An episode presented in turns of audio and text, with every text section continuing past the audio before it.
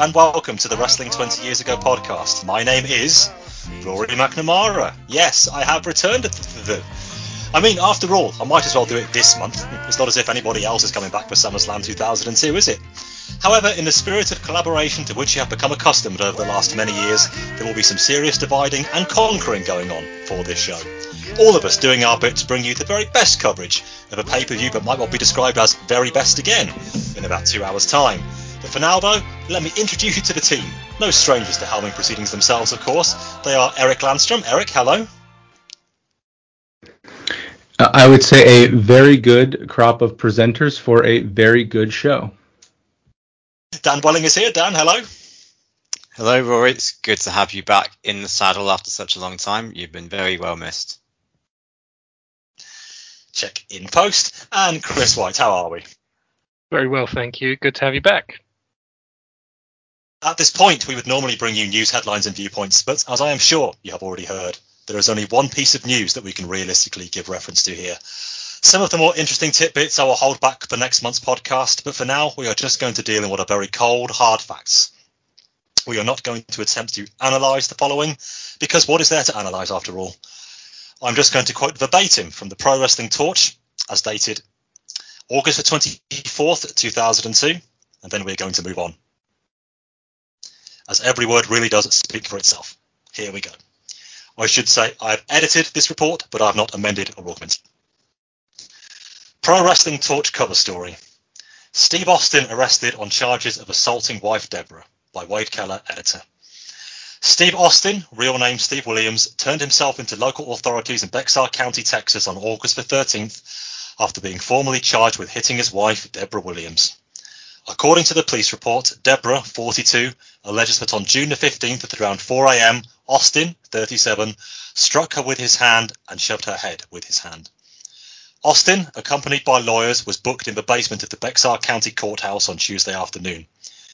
He was charged with misdemeanor assault and released after posting $5,000 bond. Austin refused to answer questions from media as he left the police station, uttering only, Nothing happened, I'd rather not comment right now, before walking away. A court date has not yet been set for Austin. He could face up to a $4,000 fine and a year in prison if found guilty. On June the 15th, police arrived at Steve and Deborah's home and found Deborah standing at the front door crying. She told the police that her husband hit her several times after an argument and then drove away after she called 911. She told the officers she was nervous because her husband is famous. She said she couldn't believe he hit her. Austin called his home from his cell phone while the police were interviewing his wife. He talked to them, but at the time refused to turn himself in.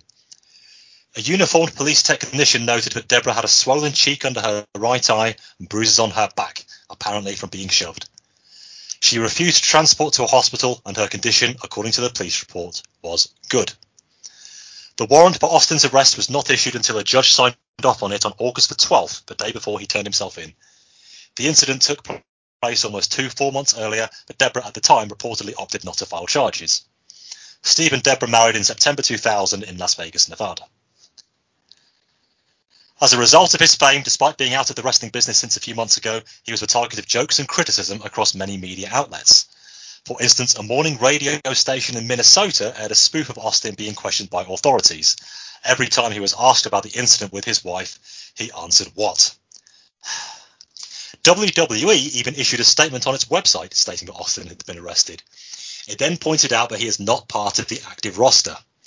Jim Ross has said that Austin's contract has been suspended, but what that means isn't clear other than he's still under contract, but probably not getting paid due to his walking out on the company, thus breaching the contract. WWE added that they have no more information on the situation, but closed by sending their best wishes to Deborah and Austin during this difficult time for them. Numerous friends and colleagues of Austin say that while he was active in WWE, he showed signs of having chemical abuse problems. Austin, according to colleagues, was hesitant to seek treatment in part because if he stopped drinking, he would, and I quote, no longer be Stone Cold Steve Austin.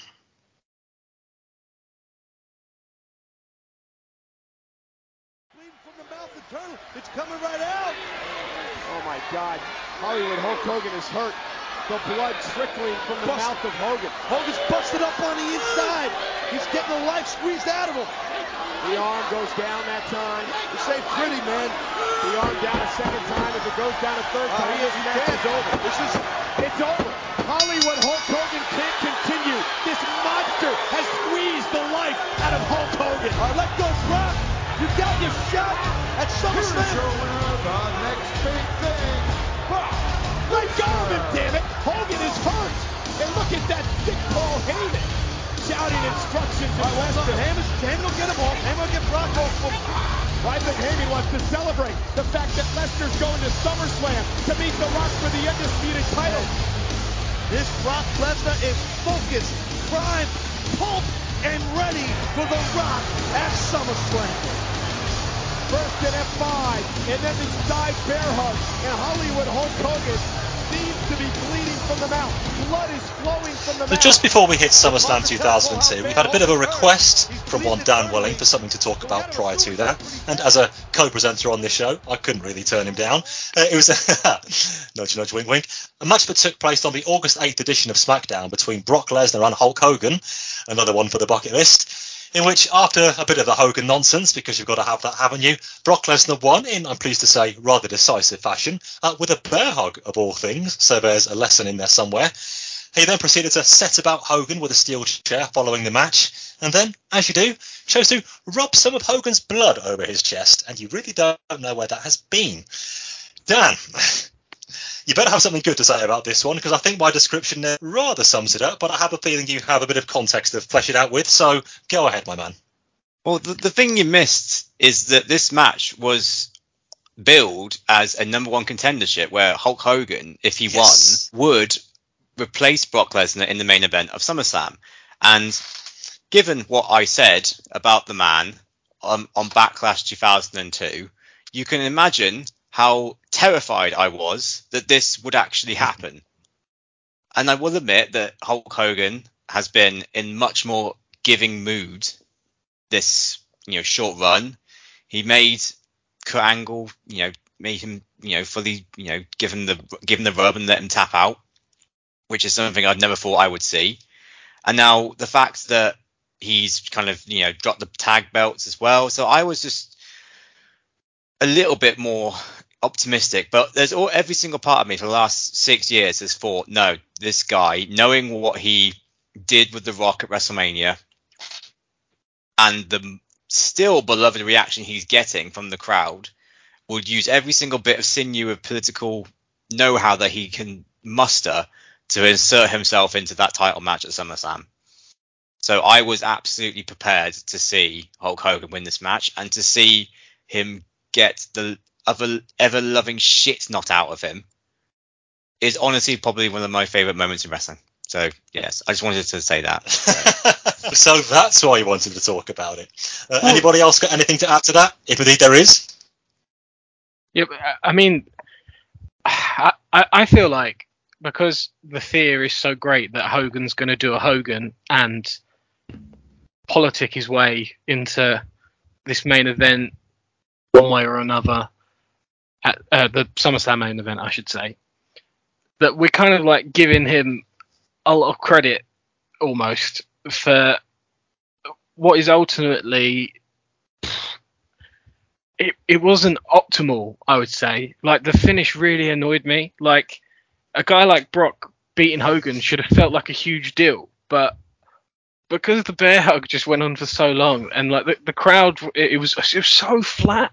It was really flat. And I know they tried with the like the stuff after the match with the blood, but like it would have just been so much better if he'd covered him and just got the free after he hit the F5 with the distraction, because you've got the distraction in there. Like you don't need like. I, I, I don't know, him passing out in a bear hug, like it went on for too long and the crowd was really flat. And genuinely, it set the energy out of the crowd more than Hulk Hogan. Like I, I thought it was a really nonsense finish that like didn't do everything it could have for Brock, and it still didn't really do anything for Hogan, obviously either. Like I, I just like it, it, it made the whole thing weaker and, and it annoyed me greatly.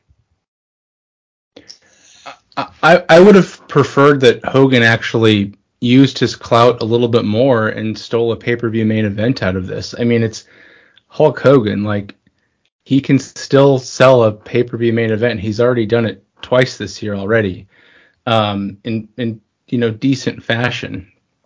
And so, um, I, I guess that the fact that the Fed appears to be burning through these potential Lesnar opponents. I mean, the whole deal with Austin wanting to do that on Raw, I think, and then now putting him against Hogan on SmackDown and having him do the JOB to Lesnar on SmackDown. You know, there are some pretty dim months in the WWEF uh, pay per view uh, catalog. And we're about to enter some of them in September, October, December, historically have been pretty rough. And hell, even Survivor Series is always a coin flip, right? All the, you know, there's backstage shit happening with Hogan too. And, you know, be that as it may, but I'm really disappointed to see that, you know, Lesnar clearly seems to be the guy that they're trying to go with. And, they've basically robbed him of two marquee opponents in Austin and uh, Hogan that could be used to sell, or even, you know, maybe if you're pessimistic about the Hogan, steal a main event and get some buys out of it and make it seem more important than a match on SmackDown. Main events on pay per views are inherently more important than matches on SmackDown. They just are. I would have preferred Hogan use his clout a little bit more here to get a main event out of it because I think it would have benefited Lesnar more too. Not that there was much chance of that happening because it looks like Hogan is done by the sound of it, at least for the time being. Is this where I play in Fiesta by the Pogues? Um, but yes, this was his last match, at least for now. Uh, he was supposed to be on the tour of Australia. What's called the Global Warning Tour, is it? uh, shoot the marketing man. Hogan was supposed to be on that one, and he very, very late in the day decided against it. Uh, Hogan says that his back is legitimately hurting him. Mm, boy who cried wolf, maybe. And I quote from the torch again Sources say he has not been happy with Vince McMahon ever since his WrestleMania check arrived and was well below what he considered fair. A lot of words doing a lot of heavy lifting there, I'd wager. Let's move on to the SummerSlam we do have, shall we? And if there is any more on Hogan, yay, I'll bring it to you next month. But we've got a pretty good pay per view to talk about. Spoilers: SummerSlam 2002 from Long Art. No, sorry, do that again. From Long Island. There we go. Got to pronounce the G. See, I'm from Birmingham, but I'm not. I'm from Birmingham. Right? That's when you know you know when you're from the place when you pronounce the G. Eric, one of our OGs on this. Oh, fucking hell, that's terrible. Just give us the results of SummerSlam, please, mate. Sure, I'll do that. Uh, all quips, please do. All quips aside. Uh, okay, yeah, here we go. From the Nassau Coliseum in Long Island. In the match we didn't see and won't talk about, Spike Dudley went over Steven Richards. Um, and then on the main show, uh, we saw Kurt Angle defeat Rey Mysterio. Uh, Ric Flair defeat Chris Jericho. Edge went over Eddie Guerrero. We had the Un-Americans, which is Christian and Lance Storm, retain the WWE Tag Team Championship against Booker T and Goldust. Rob Van Dam defeated Chris Benoit to capture the Intercontinental Championship. The Undertaker defeated Test. A returning Shawn Michaels defeated Triple H in an unsanctioned, uh, I guess, street fight. And in the main event for the WWE Undisputed Championship, Brock Lesnar defeated The Rock to capture the championship. I told you, I told you. Dan, your opening thoughts on SummerSlam 2002? So everyone's been saying, yeah, we've got a pretty good pay per view to talk about, and I think that is drastically underselling how good this show is. I've got to try and keep people listening, Dan. Come on. Chris White, what did you think of this show? Yeah, I mean, I'm, I mean, I'm in, I'm in agreement with Dan. It was a, a, great pay-per-view. It had uh, one of my favourite matches of the year so far. Uh, a great opener, very newsworthy main event. Um, the Undertaker match was a, a weak point, but and then there was some some nonsense later in the show that like was pretty minor in the grand scheme of things, I suppose. But pretty much top to bottom, this was a really really good pay-per-view. Eric, what have we got? I think every match on this show probably delivered or over delivered for what it was. Um, and I think that this was an, an incredibly watchable 245. Uh, going back and watching it again, I'm not sure that there's a particularly great match on this uh, card. Um, a lot of the things that struck me from the outset uh, really didn't hold up on a rewatch. But again, I agree with the with the panel. This is a very good show, and in my opinion, I think it's greater than the sum of its parts. Ooh, sounding very, very similar to your WrestleMania 17 opening thoughts, but we know where we got you by the end of that one, don't we, Eric? So enjoy it while you can. I'm just going to say this for now. It's a toss up between SummerSlam 2002 and the Interpol album Turn on the Bright Lights as to what the best thing to come out of New York was in this month, August 2002. Dan, you have Kurt Angle against a sort of newcomer. Yes, it's Kurt Angle versus on his very first pay per view match for the WWE, Rey Mysterio. Um, just adding to the list of ex cruiserweight WCW legends that are coming into the company. Uh, Angle is out first. Rey's music hits, but there's no sign of him on the entranceway, and that's because he's behind Kurt on the apron, and he hits him with a springboard head scissors to kick off this match. A drop kick is followed by a monkey flip, and Angle and Mysterio trade near misses of their finishes before Angle pulls Rey out of the ring hard for a break after a really quick electric start. A vertical suplex, a hard German suplex, and a clothesline, followed by Kurt showing off his superior strength. Rey tries to twist into another head scissors, but Angle holds him firm for a side slam before locking in a single leg crab. Another couple of hope spots by uh, Rey before a lovely belly to belly suplex by Kurt cuts that off. The straps come down, but his angle slam is countered into an arm drag before Rey low bridges Angle, who flies over the top rope. The ref, for some reason, stops Rey flying over the top rope to a prone angle on the outside, but whilst he's checking on Angle, Rey hits a huge rolling senton, which gets a holy shit chant from the crowd. Clearly, there are no WCW fans in the audience tonight. a springboard leg drop only gets two from Rey, Angle catches another springboard attempt into the ankle lock, but Rey hits a spinning kick fr- uh, to fight him off. Angle's now pro on the ropes. Angle hits a 619 a West Coast pop, but only gets a two count for a very close near fall. A spinning wheel kick before Rey heads up to the top. Angle runs the ropes, but this time Rey is able to backflip out of that attempted arm drag. Rey goes back up to the top looking for his top rope hurricanrana, but Angle gets out of it and locks in the ankle lock. After a brief flurry of trying to escape, Rey taps out and Angle gets the win in just under 10 minutes. Uh, so, Chris White, what did you think of this opener? I, I thought this was great. Uh, one of, I, as far as I can remember, like as good of a pay per view opener we've had for a while. Uh, an absolute sprint. They worked at a really fast pace and didn't really slow down. And the type of match when it was over, I was like, I could have, I could have seen another five, ten of that and been perfectly happy. I mean, uh, obviously Rey Mysterio's first WWE or or F we should say, like, but uh, first pay per view match, and I don't think coming in and losing to Angle, who's been one of the best wrestlers in the world the last couple of years, does him any harm really. I, I mean, the prospects of someone like Rey Mysterio in Vince McMahon's company are, are probably limited anyway. Like like when we're talking to the highest highest echelons of the card and stuff. Um, but performances like this will do him no harm when he can go in there with guys like Angle and, and put on matches like this in, in 10 minutes. And uh, the, the crowd really enjoyed it. Um, Rey was really popular. Uh, but yeah, loved it all. I, I, mean, it was a shame, just a real shame that they just ever so slightly slipped out of the ankle lock on the finish, as I think that would have been one of my favourites of the year, I reckon, in terms of like how how good that finish could have been if it had just been if it had come off perfectly. It was it was just a, an unfortunate slip out of it, I suppose. But obviously, like the, the, with the two men being who they are, it was recovered in seconds. But yeah, really enjoyed this. Eric, over to you.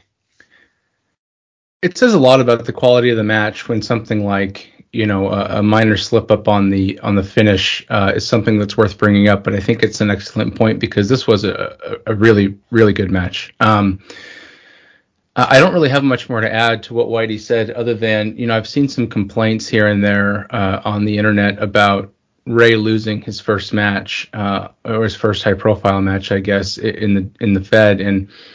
I think it's just important for context that you need to consider where Rey was when WCW closed and really where Rey's been for the past four or five years. Like, we all love to remember that Eddie Guerrero match uh, at Halloween Havoc, but that was in 1997. That was five years ago. And there have been matches here and there that he's been involved in that have been decent since then, but I struggle to remember any really relevant Rey Mysterio moments in the last four or five years in general. So the fact that he's coming in here, he's clearly got the WWF machine behind him. He's got a, a you know a, an updated presentation. He's got the mask back on, and he went toe to toe with the best wrestler in the company for 10 minutes. Everything here was was correct, e- even the finish. And, and I think Rey Mysterio's future in the Fed is brighter than we would have ever guessed, uh, even even six months ago. I really enjoyed this match, and I think it even though he lost, uh, I see good things for Rey Mysterio based on how this all went down. Rory? Yeah, the only people complaining that Rey lost here are the people who want to complain that Rey lost here. Nobody else cares. I doubt Rey himself is even bothered, and nor should he be. And I agree with Eric. I think he's in pretty safe hands in the WWE, to be honest. They've been trailing his return for a very long time. Early June, I think it is, and he's actually made his debut proper towards the end of July. So they've got big plans for him. Again, we need to temper them. This is WWE. We know who's in charge and all of that. But I don't think it could, could have gone any better for Rey so far, other than having to face Chavo Guerrero in his opening match. But what you going to do? Can you believe there are people on the internet, almost certainly the same people who complained about Rey losing, who don't think Angle is a great wrestler? I know, right? We've all got opinions, but we all know what opinions are, don't we? Uh, very, very one-dimensional, and he's only really got a go, go, go style, whatever that means. When you pushed him on that, they never like to tell you, do they? Well, if anything is going to change their mind, and I hope it bloody does, it should be this nine and a half minutes. Angle worked completely differently in this match to anything I can remember him doing over the last three years. He was basically a cruiserweight in there, and I don't mean he was doing flippity flops and 720 splashes and all of that sort of thing. No, he just wasn't wrestling like a heavyweight. It was as if he thought the only way I'm really going to take on Rey is if I try to, pun intended, get down onto his level. And other than the ankle lock at the end, Angle was doing things you don't normally see from him. He was trying to keep Rey Rey grounded, but not just through the normal suplexes and belly to bellies. Or they were in there, of course, but they were a means to an end rather than you know him just ticking boxes, which he never really does anyway, of course. But I'm trying to meet these people halfway. I'm probably failing. I didn't even notice the slight botch on the finish. I must be honest, because I was so caught up on this. It was a very different style of match for the WWE. I'm not sure if even Rey is going to be permitted to work that style too often. But if he's going to have people as generous as Kurt Angle, then I think we're going to be in business. Only the brevity of this match can be criticised, but I think we might just get to see this again in a longer format down the line. But for a sub 10 minute opener on an A level pay per view, I don't think you can or should ask for more than this. I'm slightly loath to call it one of the best pay per view openers of all time, even though it is, simply because it was under 10 minutes. But, ah, bucket, caveats be damned. This was fucking great. What a brilliant opener. Rory, what you're saying is we need to pray that they keep Rey away from the Undertaker for as long as possible. Well, I don't- not in so many words, but, well, fucking yeah. Thing is, I try, so Chris. lucky. I try. You, you make it hard for me, Chris. I'm trying to be the better man here, but you just keep dragging me back in. Look, the amount of Big Show prompting that's come my way over the years, I feel it's fair to give it back when it comes to the Undertaker. I completely agree with all of your points. Just for some historical c- context, I think this is top three in WWEF openers ever. I Bret Owen at WrestleMania 10, lock that in. But what else is better than this? Orndorff from Morocco. Rumble 91 is the only other match I could think of that was in contention for this. I'm I'm waiting for you, Eric, because you you have more historical knowledge of the wrestling industry than I do. But like when you when you say it like that, I think this match goes up a level a notch even more so than than normal because yeah, I thought this match was worked brilliantly. It was a great showcase for Rey um, and Kurt Angle. I, I honestly had never heard of these comments before, Roy, until you just mentioned them because that. Oh, they're out there. They're out there. That, This that is why to me Chris is White, tell, sacrilege. Chris White tells me to stay off the internet, and I've got to start listening to him on that one. So I pulled off the, the almanac, and I would say that Bret Owen I don't think is debatable. Um, That, that, that is a clear number one. but but I think this match is equal with Bret Hart Hakushi from In Your House One. I'd say it's better than that. I think that's I mean, better. that's that match itself is probably in the conversation, but I take this one over that one. I mean, I'm not going to go into um, I'm not going to go into specifics, but my my general point was if you're locking in a top three all time great opener in a company, you're doing something pretty good. Yes. So backstage, the Stephanie McMahon is talking to a production hand about the match, and that is why SmackDown is the superior brand.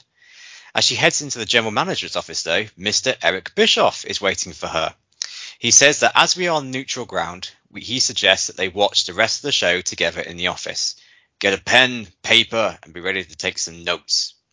And speaking of taking notes, Rory, it's over to you for our next match. Uh, this is what I've missed. Okay, so after Jerry Lawler says that he is here to represent the Raw portion of SmackDown in a lovely little Freudian slip, we are into our next match. Chris Jericho emerges, and as he does so, my wife calls him Jesus Gone Wrong. Which is doubly appropriate when you see the terrible job of raising the dead he performs in the next 10 minutes. Well, you all know sold that one, probably just as well. Thank you. As we then see footage of Ric Flair storming the stage during a Fozzy concert last week. John the Postman, he ain't. Flair is out to the 91.3 version of his music, which is fucking dreadful. Lock up to start, which Oh, goes straight stop to the... it! It's glorious. How dare you? No, It's the amazing. awful chintzy MIDI version of. Oh dear, oh dear, oh dear. Oh, Eric, you're testing me today, my man. Lock up to start, which goes straight into the buckles. Flair puts his jukes up to block stomach punches, which will tell you everything. We get a very tired woo as Jericho calls him a son of a bitch and loads up a back body drop. Side suplex next, but he misses an elbow and we are straight into the chops. Already? Y2J skins the cat back in, but he gets sent down with, well, a chop. Poke in the eye by the king of the world and then big chops of his own. I think we get the idea. Flair can't quite do the Flair flip in the corner and gets clotheslined straight out as punishment. Slam onto the security wall outside and then a big axe right down from the top rope. The cameraman gets a very close view of that. Y2J with a hot shoe shuffle until Flair blocks and counters with, ah, you know it. Big clothesline sends the Nature Boy down for a two, and now off comes a turnbuckle pad. The Lionheart chokes Rick with the wrist tape, and Flair counters with, no, I just can't be asked saying it anymore. uh, Flair gets round on the middle rope, and even Jericho is just repeating the same insults now. He goes up top, but Slick Rick catches him and slams him down. Jericho misses a charge, and even JR, politely, claims how pissed off he is with Flair here by stating the Nature Boy is dancing with what brung him. The problem is the reception finished a long time ago. Jericho reverses a suplex into the walls, but then Flair reverses too and gets a close near fall from the cradle. Sort of ish bulldog by Jericho before he misses the Lionsault. No comment from me on the offense until Flair tries a half crab, and then Jericho with a figure of four. They really telegraphed that one. But to his credit, Flair does sell the pain well before scrapping to the ropes, but after he gets to the ropes, he taps, which I don't like. Jericho doesn't either, but he crashes and burns off a knee charge. Flair with a diabolical low blow, and equally diabolical is Jericho submitting to the figure of four within the same amount of seconds. Eric, now you've already disappointed me once by saying you like Flair's WWF slash E version of his music. No pressure. Yeah. Uh, Ric Flair defeating so Chris Jericho with a low blow in a figure four. Seven stars. Back to you. Uh, no, Oh, uh, an easy setup. I don't know if you're drinking from the Welling well or anything like that, but you and I are just on different pages today, my friend, because uh, my notes here are as follows. Flair looks good. Um, Fozzy does suck. I agree with Jim Ross. Now, now we're getting Uh, somewhere.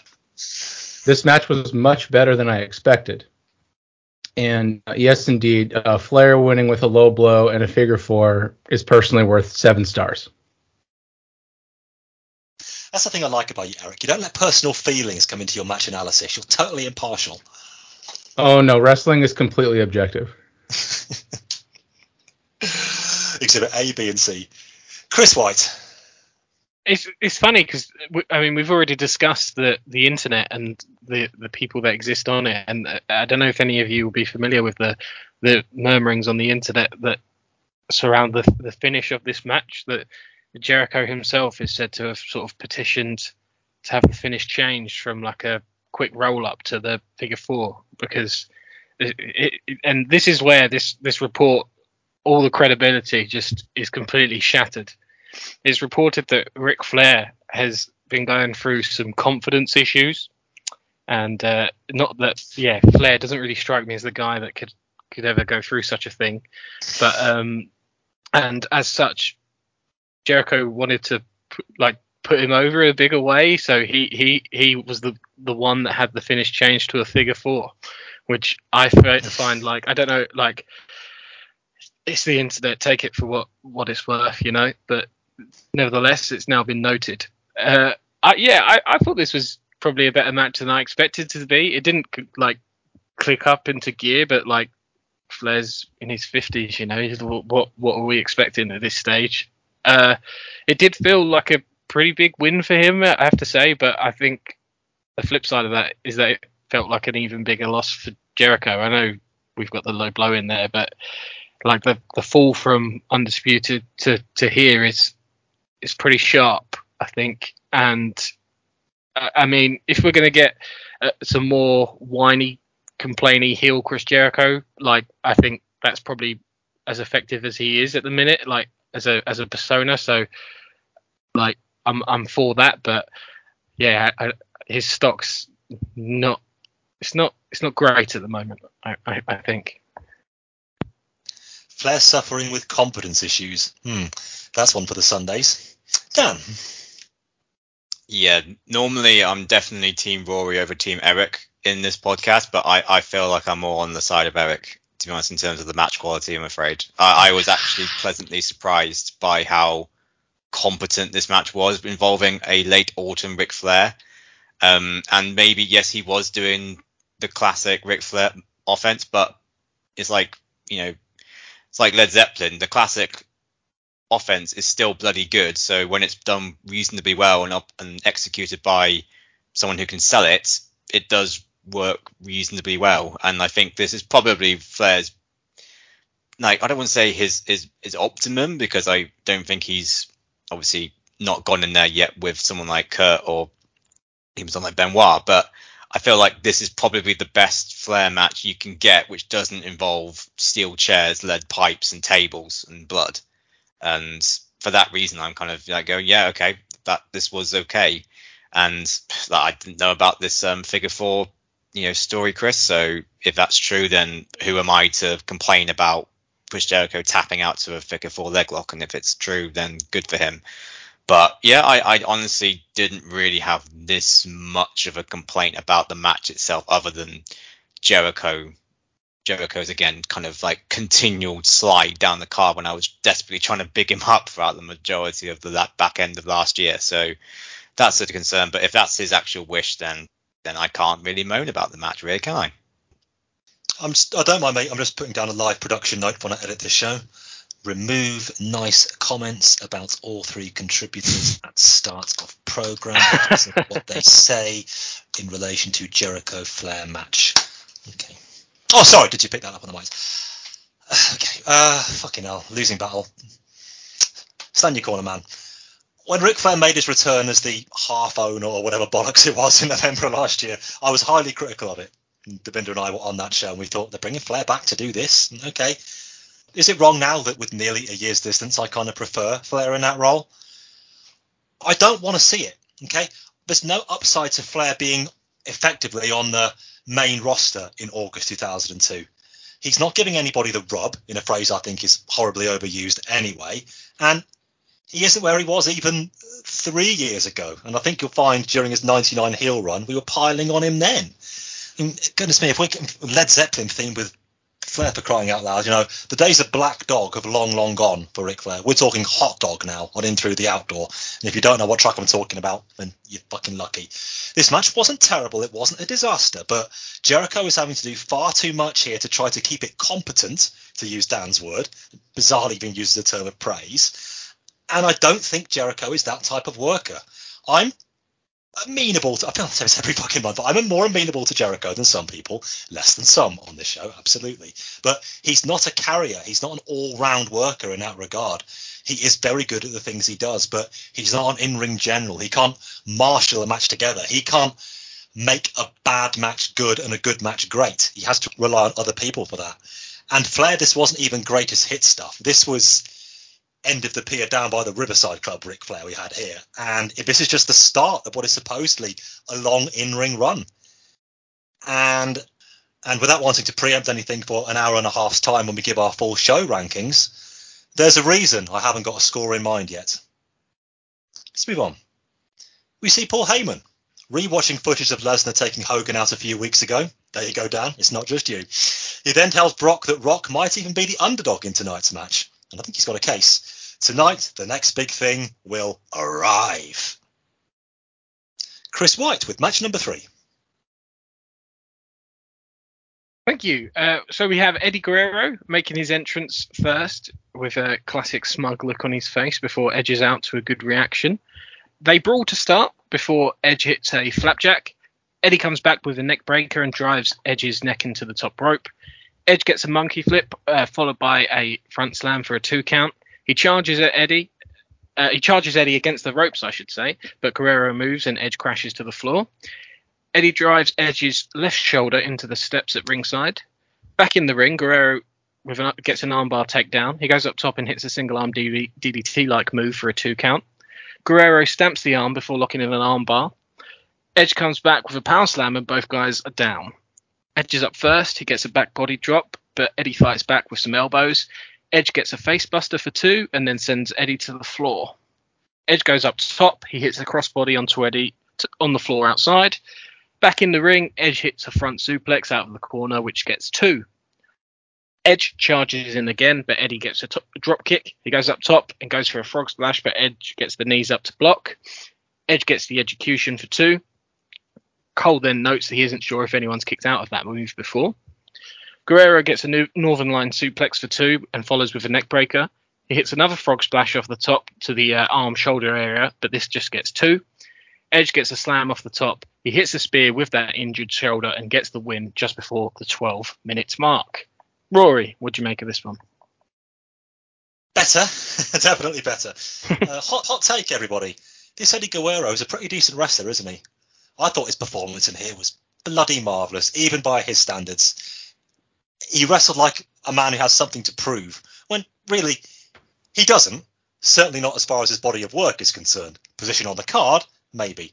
Quality as a worker, no, he's told us a million times over. But this was a magnificent performance from him. It just showed that he really can do anything. He was working heel here, and I, I mean, working heel, wrenching the arms, uh, a hard hitting offense, and only taking off when he really needed to, and making it mean something. I wonder if he has a real mission in mind to try to help get Edge over because apparently they're going to be wrestling again on at least the next pay per view. Yeah, and uh, I'm just trying not to repeat myself about Edge because I've said it so often over the last year or so. But fuck it, I'm going to repeat it. I still don't think it's happening with the man. He was fine here. He managed to hang with Eddie. He far from embarrassed himself but I'm not seeing that improvement. I thought his selling in this match was really, really wonky. And if he's going to be even a mid top level babyface, he's got to sort his selling out. Hmm. Selling is one of your major selling points as a babyface in the WWE. And if he's not really getting over the arm work for 10 minutes and he's coming back and using the spear with the bad arm and then just tentatively semi remembers to give it a little tap after the match, then I think we're in trouble in this match, he was covered by Eddie's superb performance, and I don't want to feel like I'm burying Edge because I want him to succeed. One of my favourite guys here two years ago. Mm. I think he's almost grown up with us as the last four years, but he hasn't reached adulthood yet in the ring. And just, just at the moment, I'm starting to think it might never happen. Really good match in a vacuum, but we're still not answering these questions with Edge yet. Eric, over to you. Another above average contest. Uh, I noted the same thing that Rory noted. I really, I noted and I appreciated the the working of a body part, um, and that's basically all to Guerrero. Um, Edge, yeah, I, I kind of see it, Rory. Like we we're told he's supposed to be this guy. The people generally, you know, capital P people seem to like him, but then every match he has, it's like, well, wasn't the other guy so good? And then Edge wins. Mm-hmm. Um, and that's the same for his matches with Christian and Angle and kind of everybody else that we've seen his high profile matches within the last year or two. Um, I don't really have much more to add about this match. Uh, you know, if it were on a different card, it would be one of the better matches on a card. At this point, though, I did start to uh, take note of something, and you know, we've already read the results, so there aren't any spoilers. But I would just like to point out that the first five matches on this card features losses featured losses by Rey Mysterio, Chris Jericho, Eddie Guerrero, Booker T, and Chris Benoit. So fuck you, WCW. Dan, over to you. I can't um, add anything more about the match to then what Rory and Eric have said regarding Eddie Guerrero's mastery of working over body parts, Edge's um, failure to you know to completely sell it throughout the match, and yeah, that finish annoyed me quite a lot. The fact that he hit the spear with his bad shoulder and then forgot to sell it, that's quite bad. And something that I really wish he, if if that had been corrected, I may have even pushed this match into great territory. But I think some of the one person I do want to shout out in this match is Taz, um, because I think this is I think this is the first pay per view that Cole and Taz have actually called as a team. Unless I'm getting that completely wrong, but I do think that they are working quite well together. And actually, in this instance, Taz in particular, just really calling out Eddie Guerrero's you know excellent work, highlighting that shoulder and, and then you know referencing drop kicks of the shoulder and Edge's flying crossbody out to the floor, always referring back to that shoulder. And that's, you know, this is really good play by play. And it's something that if we're going to have a specific two man booth specific to SmackDown and not crossing over with JR and the King, I think it's good that we've got competent announcers on both um, brands now, where one is probably more sports entertainment and one potentially is going to be more wrestling in ring. Yeah, yeah, I think that's a, a fair point. I, I haven't enjoyed Michael Cole. I don't think many of us have over the years, um, but the combination of him and Taz, I think, is probably beneficial to both of them, and it's probably a good thing to highlight that.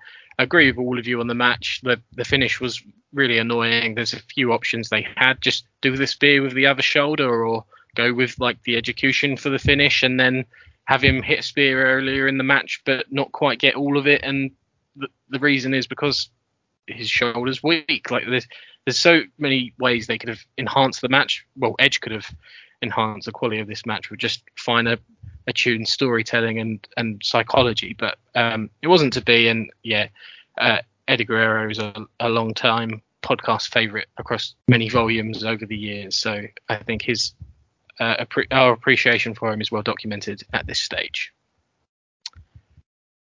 Backstage, the Un-Americans trio of Christian, Lance Storm, and Test did an interview with Jonathan Coachman where they went at the fans for not appreciating them uh, performing at world class levels, which leads us nicely into our next match for the WWE Tag Team Championships. Indeed, and it is the Un-Americans, your WWE Tag Team Champions, against Booker T and Goldust. Uh, and, and, Lawler says that uh, Booker T and Goldust are competing for their whole country. Christian and uh, Goldust start. Goldie gets advantage with the hip attack, and he gets a two. Uh, Christian eventually tags in Storm. a reverse atomic drop to Storm. Uh, we see Booker in, and he works on Storm with a back elbow, and a sidewalk slam and a knee get Booker a two. Uh, Goldust is in, and he hits an elbow from the second rope onto Lance Storm. Uh, Goldust then out of control over the top to the outside. Uh, Christian works him over. Good bump there by Goldust, really. Uh, back in the ring, Lance Storm gets a two and works over Goldust. Uh, here, Christian and Storm take turns on uh, Goldust. We've reached we've reached the heat spot here. Uh, Christian and Storm take turns on on Goldust. Uh, Storm misses a, a, drop kick and Goldust gets a two on the roll up. Uh, Christian uh, is now in and he applies a front face lock. Uh, Goldust gets to gets the tag to Booker finally, but the ref misses it, and the Un-Americans take advantage over Goldust in the other corner.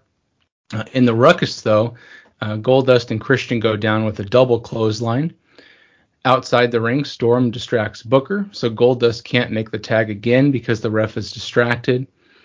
Uh, set up for a concerto, but it misses, and Goldust finally gets that hot tag to Booker.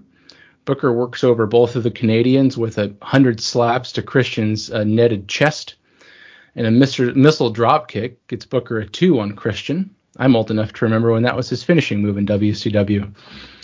Storm takes out Nick Patrick on a spinning heel kick, so they're now faces. Uh, Booker nails both Un-Americans with a scissor kick. Then we see that famous spinaroonie, but there's no ref to make the three count. And then Test slips into clobber Booker with the boot, which allows Christian to make the three from a sleepy Nick Patrick. And the Un-Americans retain the tag team championships over Booker T and Goldust in just a shade over 10 minutes. Rory, we'll start with you. Okay. I mainly want to talk about Goldust here, and not just the sign of the crowd that wrote Goldust is my favourite Spice Girl, but I couldn't not mention it. Long Island, I tell you.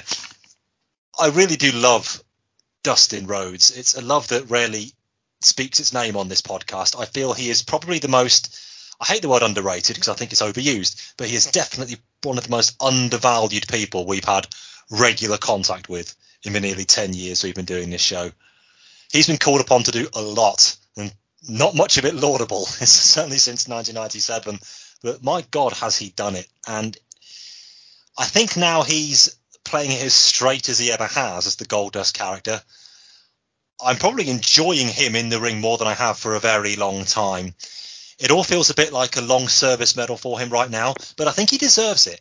And in a tag team with Booker T doing an odd couple thing, I'm not in love with some of the backstage skits, it must be said, but they're getting progressively over as this tag team, and I do think the time will come pretty soon to pull the trigger on them being champs. Probably wouldn't take the belt off the Un-Americans yet. I said my piece last month about what I think about the whole Un-Americans angle, and looking at the calendar now, that's thrown into even sharper relief one month on, but never mind. And once again, like last month, Lance Storm and Christian did everything they needed to do in this match. No more, but no less. Booker T was Booker T, but Goldust was the glue that held everything together. I'm very glad you mentioned that super bump he took there, Eric, because he doesn't need to be doing this. Much like people like Eddie, this is where he's going to be for X amount of time, but he's not just resting on his laurels. And I think that's admirable, especially somebody who we can definitely now call a veteran, especially when you compare him to somebody else I may or may not have done a play by play match on earlier for, who I think is resting on his laurels, not inconsiderably. Goldust is not. Dustin Rhodes knows, don't argue. I don't know that any of us would disagree that Dustin Goldust is a is a good worker when his head's on straight, but uh, you know I don't know that there's anybody really, if you're to believe half of what has been written about the guy, I don't know if there's anybody to blame for his kind of career stall, stagnation, two steps forward, one step back trajectory than Dustin himself. So you know if he has, if he has there, indeed. Indeed. if he has his act together and it appears that he does, then I completely agree with you. But you know, I don't know that the guy hasn't been given any chances. I mean, he's Dusty's kid, so of course he's going to be given the benefit of the doubt most of the time. But no disagreement with you uh, in in general there. Um, Mr. White, thoughts? I thought this was a pretty good tag team match. I, I think, uh, I mean, the a title change would have been well received by the crowd because I mean, they really didn't like the Un-Americans.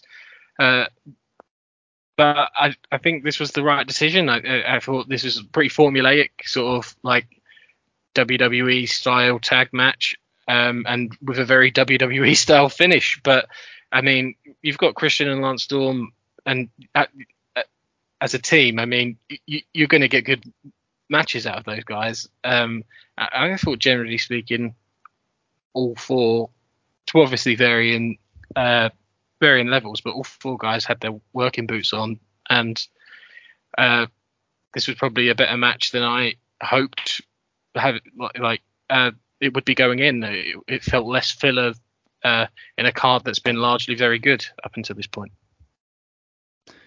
It's funny because, like, of course, Christian and Lance Storm are a good tag team, right? But you don't think about it because of the way that they've kind of been uh, presented as as lower to mid card guys uh, over the last um, little while. But yeah, obviously they're going. It's like the Midnight Express, like Eaton, Condrey, and Lane, like are all low card guys. But then you put them in a tag team, and it's like, holy shit, of course they're good, right? Anyway, um, Dan, bring us home on on uh, on the tag team title match, please.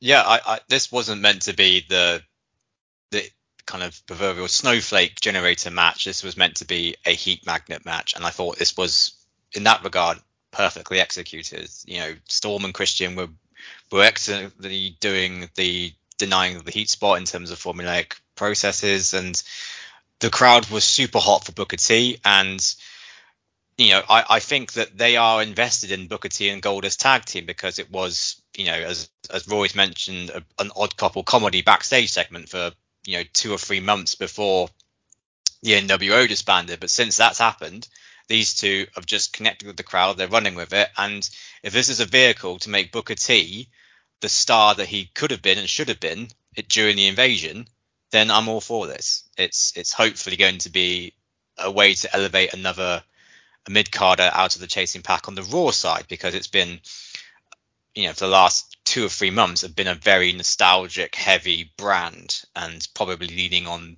the WCW top guys too much and they've really neglected some of the mid card acts and I think Booker T, judging by the crowd reaction, is ready to to really kick on. I think uh, it's still worthy of him remaining in the tag division with Goldust. I don't think that story's finished yet by any means. And I think the Un-Americans are, again, as I've mentioned before, they're just brilliant heat magnets. It's jingoism at, at, at its highest order, but as wrestling is one of the biggest um, trademarks of wrestling is to basically just say evil foreigner, bad. Here's some goodies that we want you to face, and they'll get cheered. And it's a tied and formula, and it works pretty much every time. And it's kind of sad sometimes that that's that's the case, but in this case, if it's getting Booker T into a good spot, then then great.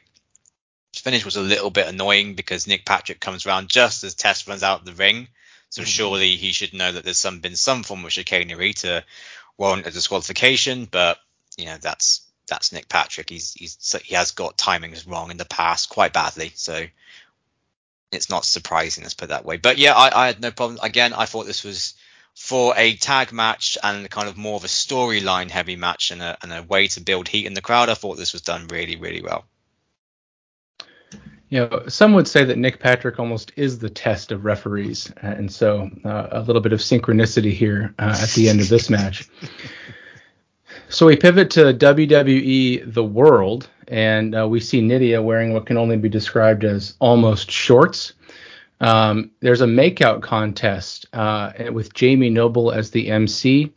Uh, Nydia tests out and picks one of two identical men uh, to clobber and suck face with.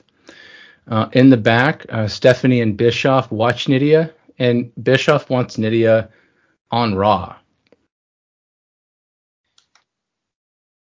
And our next contest is for the Intercontinental title between reigning champ Chris Benoit and RVD, aka Lacey's Boy versus Welling's Boy.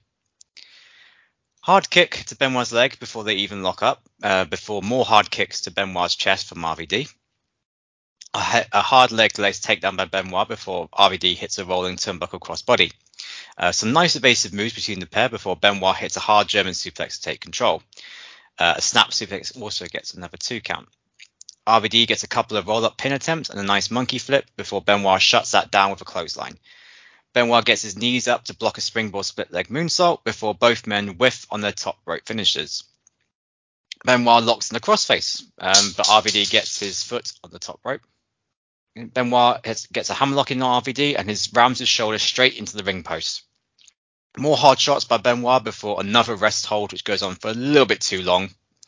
Uh, RVD back heel trips Benoit, but after missing another standing moonsault, Benoit locks on another crossface.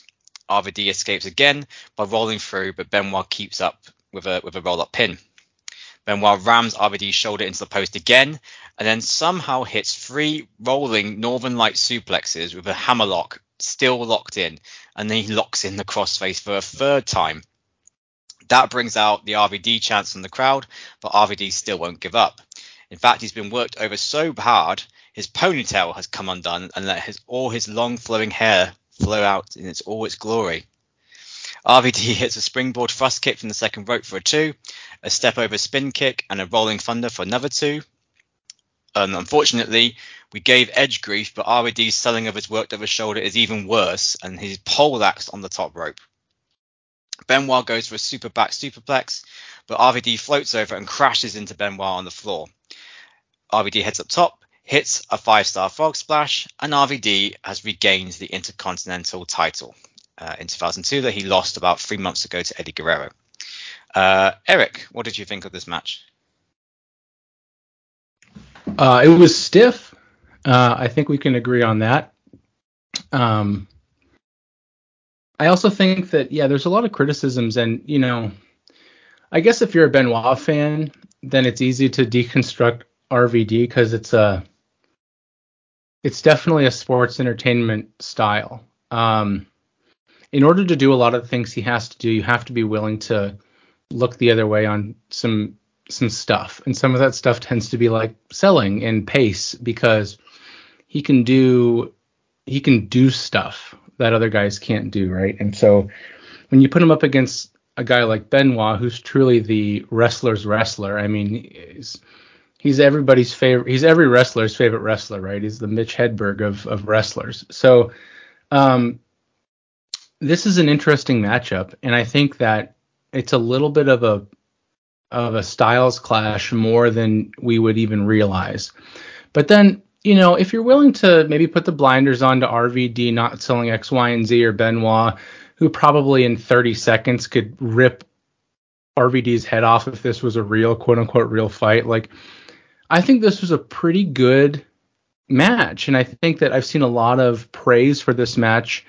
Um, here and there. And I don't know that I don't know that this was the best Benoit match or the best RVD match that I've seen, uh, even in the last year or so. Uh, it probably isn't, uh, but I think that these two, um, with their unique styles, came together to put something together that is um, very good, and that's kind of the theme of the show. Um, but your criticisms of RVD are fair. I just think that with him in the Fed, against guys like Benoit who aren't necessarily just going to wrestle that ECW style. I think a little bit of grace and patience needs to be afforded, or else the whole RVD thing just kind of it becomes pretty transparent. And that's no that's no mark against the guy. I mean, his kicks are stiff. He works just as stiff as Benoit works, but they're two vastly different styles. And with the sheen of WWF production and you know how good their microphones are and how many eyes are on the product. I think some of RVD's fundamental issues come to the surface, but the guy's so fucking good that it's, you know, for guys like me and for guys like Lacey, it's easy to overlook, even though that's so contrary to how I particularly tend to look at and criticize wrestling. But uh, it's also one of those things where the more these two guys wrestle, the more they'll figure it out. And this isn't their first match together. I'm, I'm you know, uh, or their last. And so um, very good in the theme of the night, but like every other match we've talked about, except for maybe the opener, you know, some pretty big flaws uh, bring it down from great to very good. Chris. I pretty much agree with everything Eric just said. The selling criticisms for RVD are definitely pertinent. I think you probably had more issues with that in this match, as you already pointed out, than we did than I would have had with Edge. Um, but I suppose at least the the five star frog splash doesn't involve the arm. I guess is the only thing I could say. I think we could have taken two three minutes off of this match and given it to Kurt and Rey at the top of the show, and both matches would have been better for it. Um, is maybe the only other point I'd add.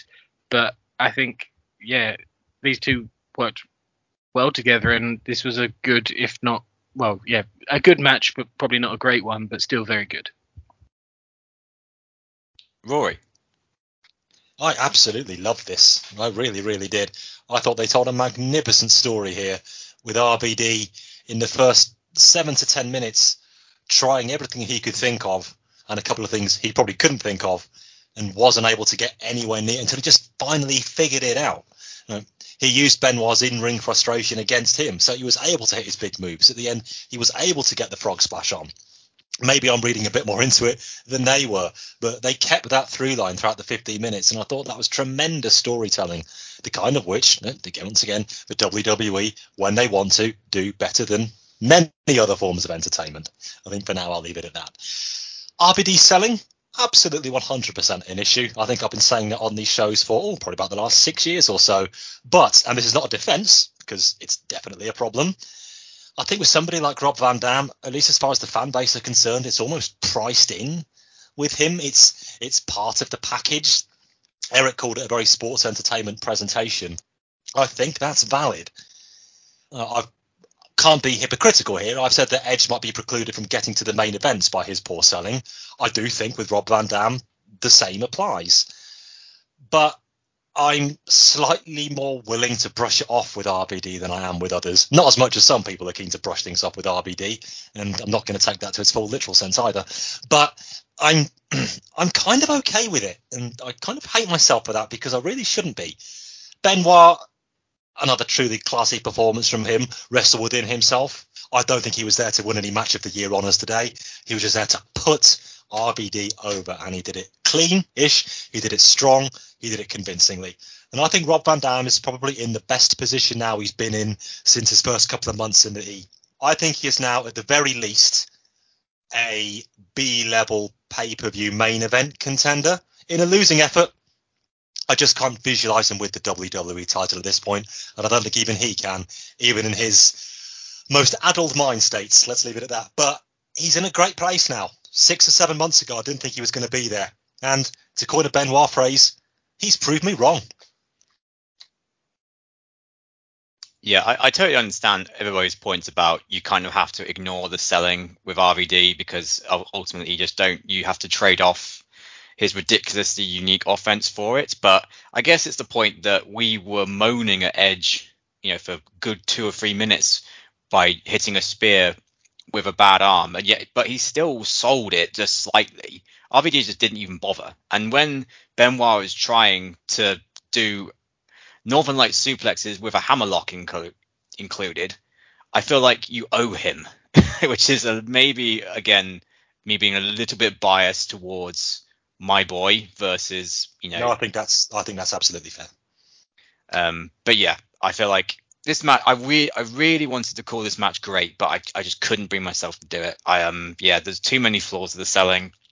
There was some rest spots that went on for a little bit too long, as I mentioned in my notes, and there's also, I don't know, I just didn't really I felt like the crossface was a little bit overexposed in this match compared to what RVD went through. And Mm, maybe again, I'm maybe a little bit too harsh on that, but I, I think there's a better match in these two guys than what we got. And yeah, I, I don't have much problem with RVD winning the belt either. I mean, again, I felt like Raw needs some workers. And I think with Benoit, Angle, Guerrero, Mysterio, Edge now. I think Edge is on SmackDown. Yes. There's a lot of top tier workers on SmackDown at the minute, and realistically, RVD off the top of my head is probably the best on Raw. And as great as he is, he needs to have some sort of dance partner in order to make this IC title back to the workers belt. So hopefully he gets this in some shape or form, whether it's Booker T, whether it's Christian, I don't know who's going to be that dance partner coming forward, but I yeah, I, I want to like this match a little bit more than I did, but hey ho. Lacey's won the battle, but come the end, end of year awards, I will win the war. Don't worry. Uh, backstage, we're back in the GM office as Eric Bischoff is smug as anything after the victory for Team Raw. He stumbles over his line slightly, saying the IC champ will now be an exclusive to the Raw brand. Uh, but Stephanie just laughs in his face and walks straight off. Um, the result of which we will find out down the line. Uh, and with that, Rory, over to you for our next match and involving probably your favourite wrestler of the last three years, right? Yeah, absolutely. I don't just throw these things together, you know.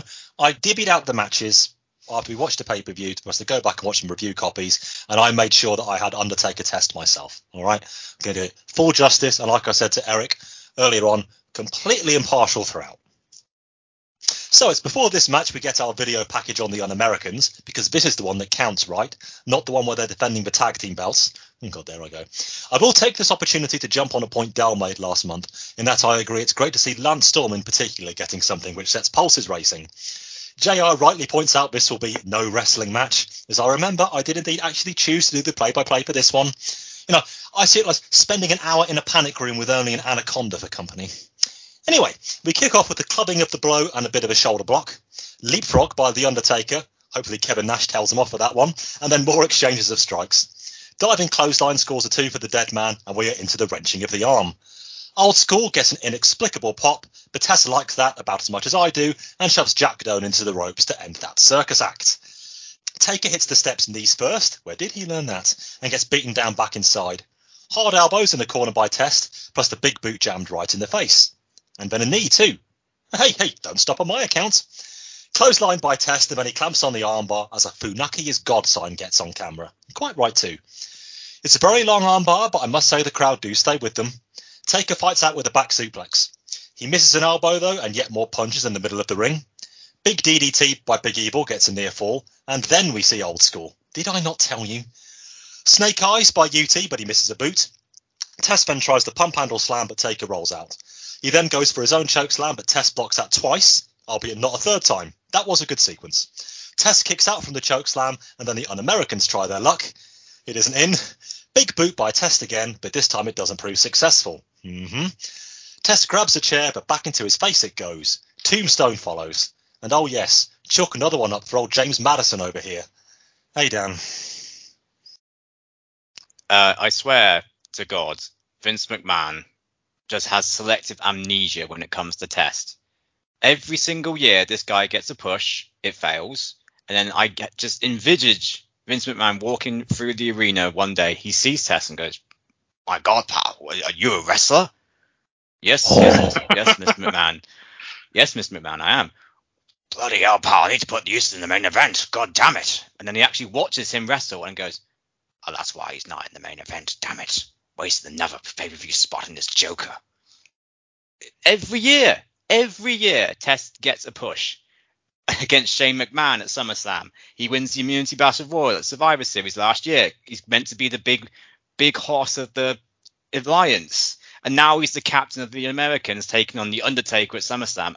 When will people understand that Test is a charisma vacuum? He's not um, any point a main event level talent, and so just this match was probably the lowest point of the night. It was still okay for a big man match, in my opinion. Like, but that is as far as I can give it. I mean, I don't think the Undertaker is was in on his working form tonight. He looked rather gassed throughout the match, and I, I, I still don't really understand why we've we've turned him face straight away after him losing the belt. I don't know whether it was because they run out of people for him to face as a heel, or whether they need to basically give him to Brock Lesnar for certain feuds after this main event of SummerSlam. But yeah, we we always question whether Undertaker is going to do a Jeff Hardy or do a DDP, and I'm pretty certain in this match he was doing the latter with Test. But realistically, I can kind of understand it because it's Test. it certainly is. Your point very much stands, Stan, but Vince McMahon calling Test a wrestler is funny on at least two counts that I can think of. Chris White. Yeah, I mean, this was, as Dan said, probably the weakest match of the night. Well, almost certainly the weakest match of the night. I don't think it was awful, and uh, like Undertaker having like a plodding match where he basically squashes a guy is certainly less egregious when it's test rather than like yeah DDP or, or God forbid Kurt Angle a few years ago. You know the fame, the infamous, the, the with the Rory rant. Um, uh, yeah, I, I mean, what what are we to expect from the Undertaker at this stage? You know, like I think for every Jeff Hardy match, there's probably going to be five of these, and that's just what we need to accept. He's he doesn't look like he's going anywhere, and this is yeah. I mean, as long as it's to guys like Test that don't really have much of a sort of main event future that we can foresee and and things like that, then let it be. I suppose it's not really hurting anyone. Like I can I can kind of accept this. It doesn't it doesn't make me furious, which is probably uh, one of puts it in the upper echelon of Undertaker matches, to be honest. and Eric, what do you make of the Undertaker pulling it out of the fire for Murica? Um, I think, and and I mean this in the in the kayfabiest spirit possible, but the Undertaker needs to die again. Like we've. Oh, okay, okay, kayfabe. You did say okay. Just, just, just checking. Carry, carry on. I mean, I mean, he's not a he's not a bad guy. I mean, he's not. Uh, we're not talking about, you know, someone who I actually want to wish, you know, mayhem and destruction on per se. But I do think that I'm sick of this, you know, redneck biker dude, uh, one dimension. I, I mean, wrestling is all one dimensional characters, and I don't even know that this version of the Undertaker captures a full dimension. It is it was cool to get a pop.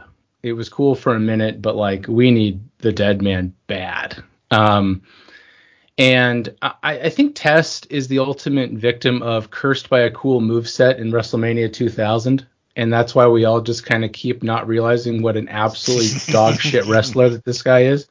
Because he's got the pop up DDT and he's got the pump handle slam uh, or the pop up cutter and the pump handle slam. And you know, really cool shit for what a wrestler he actually is. And I, don't know, like Test was fine when he started two years ago or whenever it was, but again, like everybody has said, and like I suspect will continue to say, I in perpetuity maybe. I mean, this is a guy who just looks like a guy that Vince McMahon wants to push, and so he pushes him, and it doesn't work because he doesn't because he doesn't work. It doesn't work because the fans didn't get it or because something went wrong or something, you know, out of his. No, he, Vince, listen to me. I know you listen to the show. Listen to me. This guy sucks. He sucks. And it's not your fault. And it's not his fault. It's nobody's fault. But the fact that you now have twice as many uh, top level wrestlers available to you as you did a year ago, year and a half ago, and you're still pushing this guy, just stop it. Just stop it. Thank you. And while you're at it, kill the Undertaker. In kayfabe, I should add. I should. In kayfabe. Anyway. In kayfabe. Let's not milk it. Um, okay. Um, I'm actually glad you said that, Eric, because I thought this was okay enough. Really, I didn't detest it. I didn't break out in hives by the end of it. That, that, that, that's some- not the point. The point is that this this was a fine match. Like we're not saying this was the worst. This was nowhere near the cage match last year, for example, or anything like like. This was a fine match, but the point is like there could be so many better matches in its place, and yet we just keep going back to this fucking Undertaker wrestling this fucking talentless big guy well for four out of ten matches year after year after year when there's so many dudes on the roster that are better deserving of the spot. Eric, you are very much preaching to the converted on this one, my friend. You don't need to try to convince me. I'm I, I'm trying. I, I repeat, I'm trying. Um, it's a losing Mate- battle, I admit. But maybe this is like this is the best we can hope for, right? Like if we get one of the guys that we all like that are brilliant wrestlers and we enjoy and they're in there with the Undertaker, we're just going to end up crushed. Like this is this is this is the best we can hope for, I think. That he just maybe this is like maybe we should be more appreciative that every year we're just going to have to sit through an Undertaker test match and Taker's going to get a really big win and dominate him, and everyone can be like, "Oh, look at you, Taker, you're great," and maybe his ego's satisfied enough that he doesn't do it to Kurt Angle or Eddie Guerrero or someone like that. Like I think Test is actually one of the real MVPs of this roster if that's the role he's going to play. I really Test don't know is where to an go after that. Other acronyms are available. I, I just, I think I've directed enough Undertaker hate over the last few years, and dare say there will be many more opportunities to do so again. Uh, a match third from the top at SummerSlam where he beats Test in a fairly convincing and rote fashion in eight minutes. I think I can just keep it simmering at this point. I'm, I'm happy to hand it over to others on this occasion, and I think Eric has been very happy to take up the baton himself. I, I this isn't the place to come for another fully loaded 2000 rant. I dare say there will be many more as many for many years as we're doing this because as much as this Undertaker character, Undertaker character needs to go away, Eric, it's too much of an extension of his real life persona with everything that entails for it to do so. I don't think he wants to be the dead man anymore. This is, for worse or worse, this is him. And that's the problem, is it not? I'm just saying that me and Mark never main evented WrestleMania. but the Undertaker did. Ah, Red Devil, Big Evil. And yeah, I said it in that order. More than enough discussion on The Undertaker until next month. And at least on my review copy, we go straight to a video package on our semi main event, where I feel we need to settle in for a few minutes. What the hell do you want? Stage manager Nick Dawes telling, telling the gang something. Where's he going? What the hell happened? What the hell happened? Oh wow. Somebody get help. Somebody go and get some help. Somebody obviously ran his head right through the side of that car window. The only thing I know for sure is that the guy jumped me from behind. John, I swear to you, and I swear in front of all these people, I'm gonna find out who did this to you. And when I find out who did this, that person is a marked man. It was you, Hunter. You're damn right it was me, Shawn. I was trying to prove a point that you are weak. You are vulnerable. I recognize that I'm not in the best of shape right now. The doctors have told me I'll make a full recovery. They say I'll be 100%. 100% by, say, uh, SummerSlam. I'm not going to sanction your match at SummerSlam. Officially, your match will never happen. But it will happen, Eric. Chris White, the responsibility is yours. The second greatest return we're talking about on the show today. Thank you very much. Over to you. Yeah, and and it is a really uh, stunning video package, uh, at least in my book, that hypes up our next contest, the the unsanctioned match between Triple H and the returning Shawn Michaels.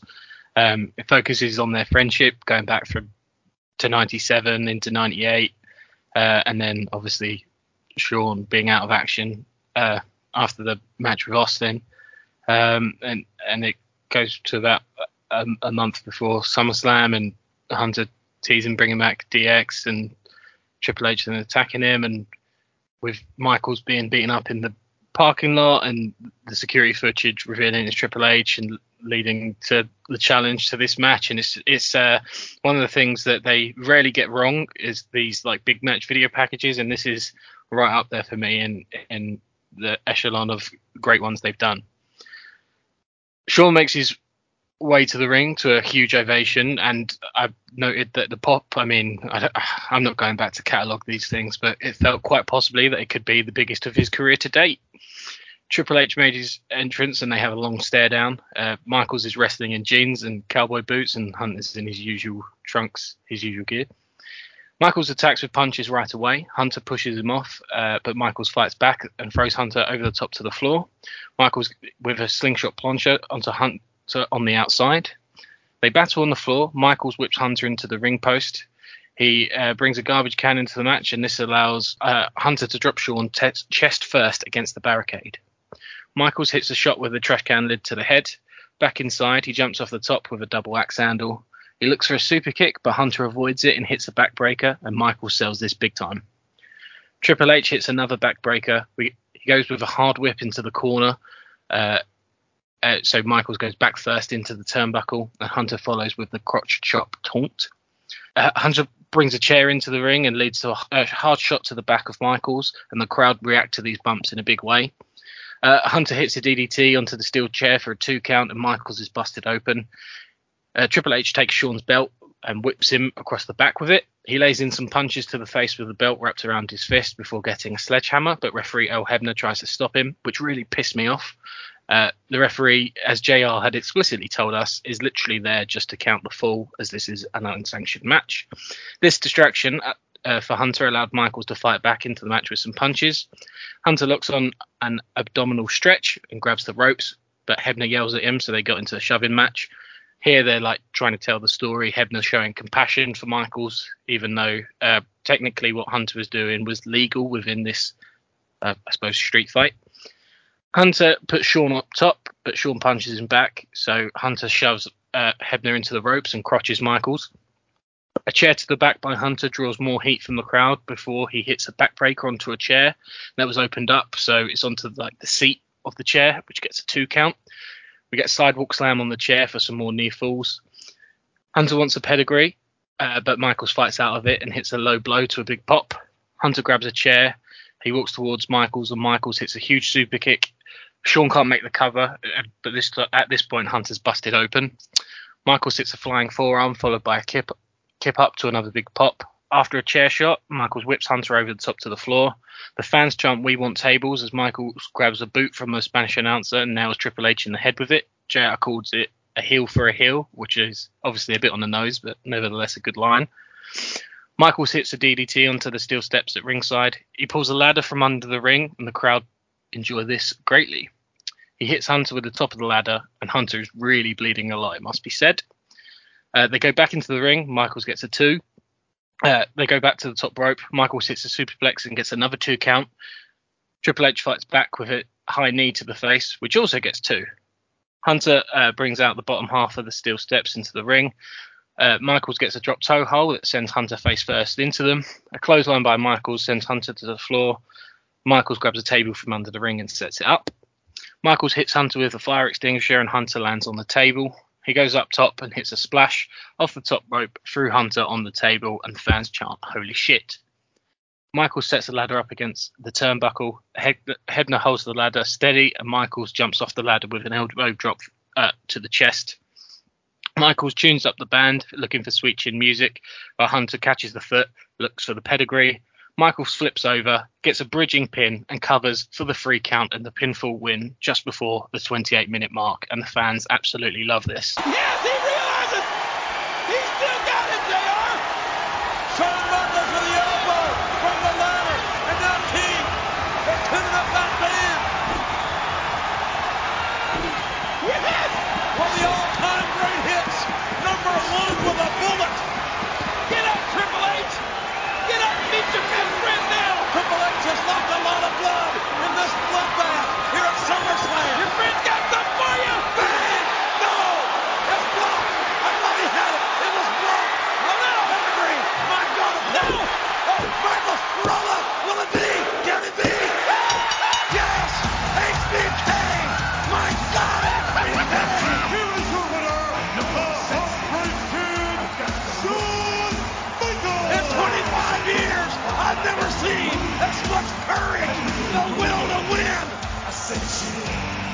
just before we get everyone's thoughts on the match, I, I, I thought I'd cover the sort of post match aftermath as well because it, it feels pertinent and relevant, perhaps more so than like other uh, matches that we review on pay per views. So Michaels helped to his feet by referee Earl Hebner. He kisses Hebner on the cheek. Hunter doesn't allow these celebrations to last long. He's straight into nail Michaels in the back with the sledgehammer. With Shawn on his knees, Hunter hits him in the back again. Michaels out on the mat. Hebner calls for help. Hunter does a crotch chop over the fallen Shawn Michaels. Medical staff are straight in the ring checking on him. JR has an awesome call on commentary. Triple H is going to rot in hell for what he did tonight. Do you have no soul, you son of a bitch? Do you realize what you've just done? Hunter lips to the back with a smirk on his face, and Shawn's taken out on a stretcher. We get the uh, re- replay of the finish and yeah, and, and then just more footage of Shawn being taken out, wheeled out on the stretcher, and the crowd, it must be said, don't really know how to react to this. Eric, what did you make of this match? Man, this was a lot. This was more happened in this match than happened on the rest of the show combined, uh, almost to this point. Um, I'll get through the cons early, uh, just because you know you watch. I watched this match a couple of times uh, just to get a fair uh, response to it. Uh, my cons are, are pretty are, are pretty low, uh, but they are uh, I think valuable. Uh, first of all, r- Triple H is wrestling a street fight in his trunks. That just always takes me out of it. I thought Shawn was a- appropriately attired for this match. Um, it just is always a little bit irritating. Like you wouldn't you wouldn't wrestle a fight like this in almost nothing uh, because you see what happens. Um, I thought Hebner was way too involved. Uh, th- I this is particularly what I noticed on the second watch through, Whitey, and your um, your commentary uh, brought that back to the surface. I mean, get a chair and sit at ringside and count the three. Like, stay the fuck out of the action, dude. Like, you're not. Nobody's here to see you. And Earl is getting worse and worse and worse with this uh, as time goes along. He's just in every fucking shot, and it was very distracting when I watched this the second time. Um, and I, I'm very on the fence about Triple H getting his heat back at the end because my understanding going into this is that this was a one-off match for Shawn to have his kind of like his moment, quote unquote. Uh, but with that spot at the end and Triple H getting his heat back, uh, that that can't be the case. And so, you know, if this leads to a greater outcome for Shawn down the line, I don't know what that would be. Like they just put the belt on Lesnar. I, I don't see I don't really see where this is going for Shawn, other than you know he beat Triple H, but then Hunter's got to keep his heat back because he's the full time guy. We'll see. Didn't love that. What I did love about this match is that I could not look away from it at any point while it was happening. And there are so many things about this match that are offensive to the things that I like as a wrestling fan, but I think knowing these two's history, knowing that there was no way that these two guys were going to put on a bad wrestling match, it's just impossible. Um, knowing that Shawn's probably been fit and healthy for the better part of most of the four years he's been gone physically, uh, mentally, and and you know uh, with his uh, uh demons, so to speak, uh, not necessarily, but I don't think his back was ever the, the true concern. Um, I think Hunter has taken the Ric Flair uh, bleeds like a champion trophy, and I think that's fair.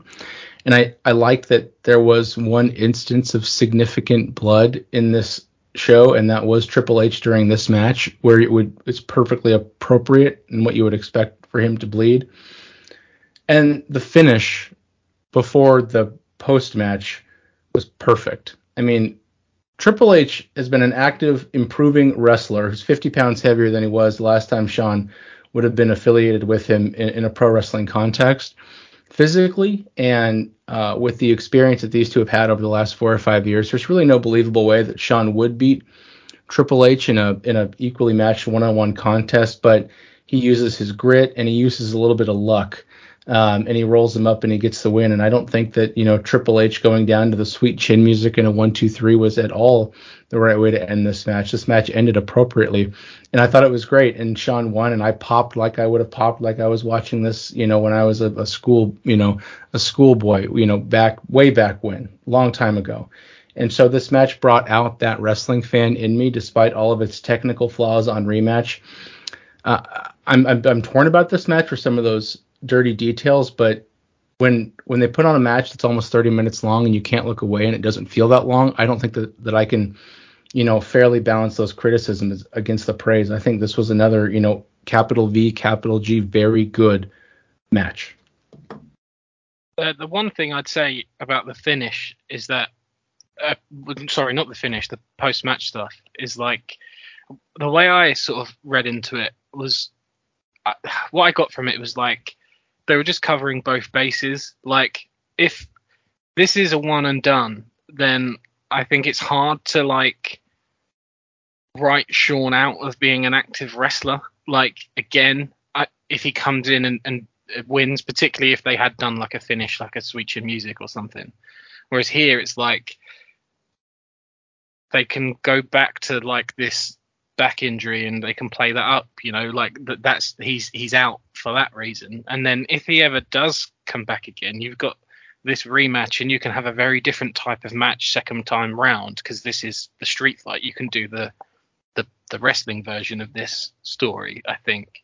So for me, it felt more like covering both bases. So I kind of had more sympathy for the post match stuff, but that was how I read it. And I, I totally get like if this is just like it now, then maybe it is a bit flat for what I thought was a, a very, very good match. Uh, a great match, actually, I would say. Um, anyway, yeah, uh, Dan, over to you for your thoughts on this one. Yeah, so one of the very, very, very, very, very few flaws with our podcast format is that I don't think we have a real chance to talk about a wrestler's legacy when they start to move off our TV screens. Um, because we have we have to cover rolling coverage. We have to cover the pay per view, the TV, the latest Vincent McMahon versus Stone Cold Steve Austin angle, and whatever bullshit Vince Russo is booking. So we don't really get to talk about what a wrestler has done in the past when they move off our screen. And like an example of that is Vader, for example, who I know Eric was was one of your favorite wrestlers, if not the your favorite wrestler in the early 90s and you know mid 90s in WCW before he moved to WWF. And then we didn't really talk about him at all when he left the Fed in late 98 when he was booked into Oblivion. And he, that, that guy is so good that he deserved a send off, as an example. And I feel like we did that with Shawn a bit as well, because this was a man, along with Bret Hart, a guy who you could absolutely rely on to deliver the best match on the show every night between basically 1994 and 1997.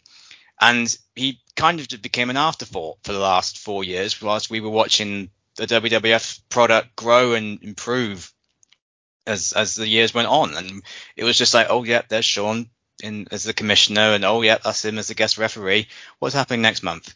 And we never talk about the fact that this guy was at the peak of his powers and had a broken back and personal demons, and was just gone. So with that context in mind, and and kind of thinking about this match as a one and done deal. I'm going to go out and say this. I think this is my favorite match I've ever watched in my life it's I don't know what it was that happened to me, but I think I've never been so happy watching a match. And then the match was so good all the way through it from start to finish. I think this is absolutely tremendous. You know, sure, even Shawn's Michaels is selling from the start with the, the little prop up in the corner and the finger wag to the skin in the cat, showing the crowd that he's he's he's still got it, so to speak and then the selling that he puts on, he's always been on the mo- emotional, exaggerated side of that coin. But here he seemed to blend realism and seriousness into all of the meticulous back working over that Triple H did to him. A backbreak has never been so more has been has never been so heated before this match because everyone knows that there's probably an element of his him selling is just because he's that damn good but also the fact that we have no idea how much pain he is in because this is his first match back in four and a half years. And then I, I absolutely understand your points about the Earl Hebner thing. In my head canon, I can explain it because even back to WrestleMania main event against Steve Austin, he's going, "This is for you, Earl," when he's um, in hospital. So they clearly have some form of friendship outside the ring, and we can all think back to what happened in Montreal. So this is just Earl Hebner just being a friend more than a referee, and I can get away with that. And then from the point that Shawn Michaels super kicks Triple H in the face with the chair is probably the most joyous beatdown of a heel I've I've felt as a wrestling fan. The the kip up, the boost up that he gets after that. Again, I'm with the crowd. I'm cheering at the edge of my seat. The smile on the face of him as he brings out the ladder that is the most synonymous he is the man responsible, arguably, for that match becoming what it is today in the WWF. And the fact that he is feeling all that motion coming through is, is again amazing to me. His superplex, where he lands on his sides to avoid landing on his back, is a, a, really nice subtle touch. Again, you don't know whether that's him doing this because he's in pain or whether he's actually just doing this because it's good psychology.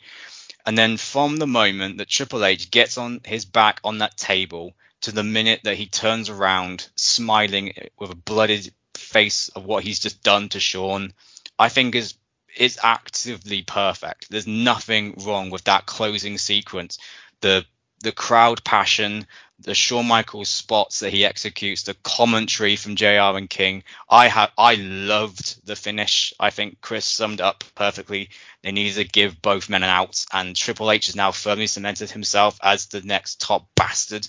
But what he just did to someone who was as beloved as Shawn in this match, yeah, he, they this match took me on an emotional journey generally, and nothing has done that to me in the in the years I've been watching wrestling. I don't necessarily have again the same catalog that maybe Rory and Eric have on this show, but to me this this was everything I could have wanted in a wrestling match, and it's the perfect either swan song match for Shawn to say farewell, thank you for everything you did in the 90s in the ring. Say what you will about him outside the ring, I know everything like that, but in the ring, he's been an absolute joy to watch. And if this is the start of a second career arc, what a fucking start you could give.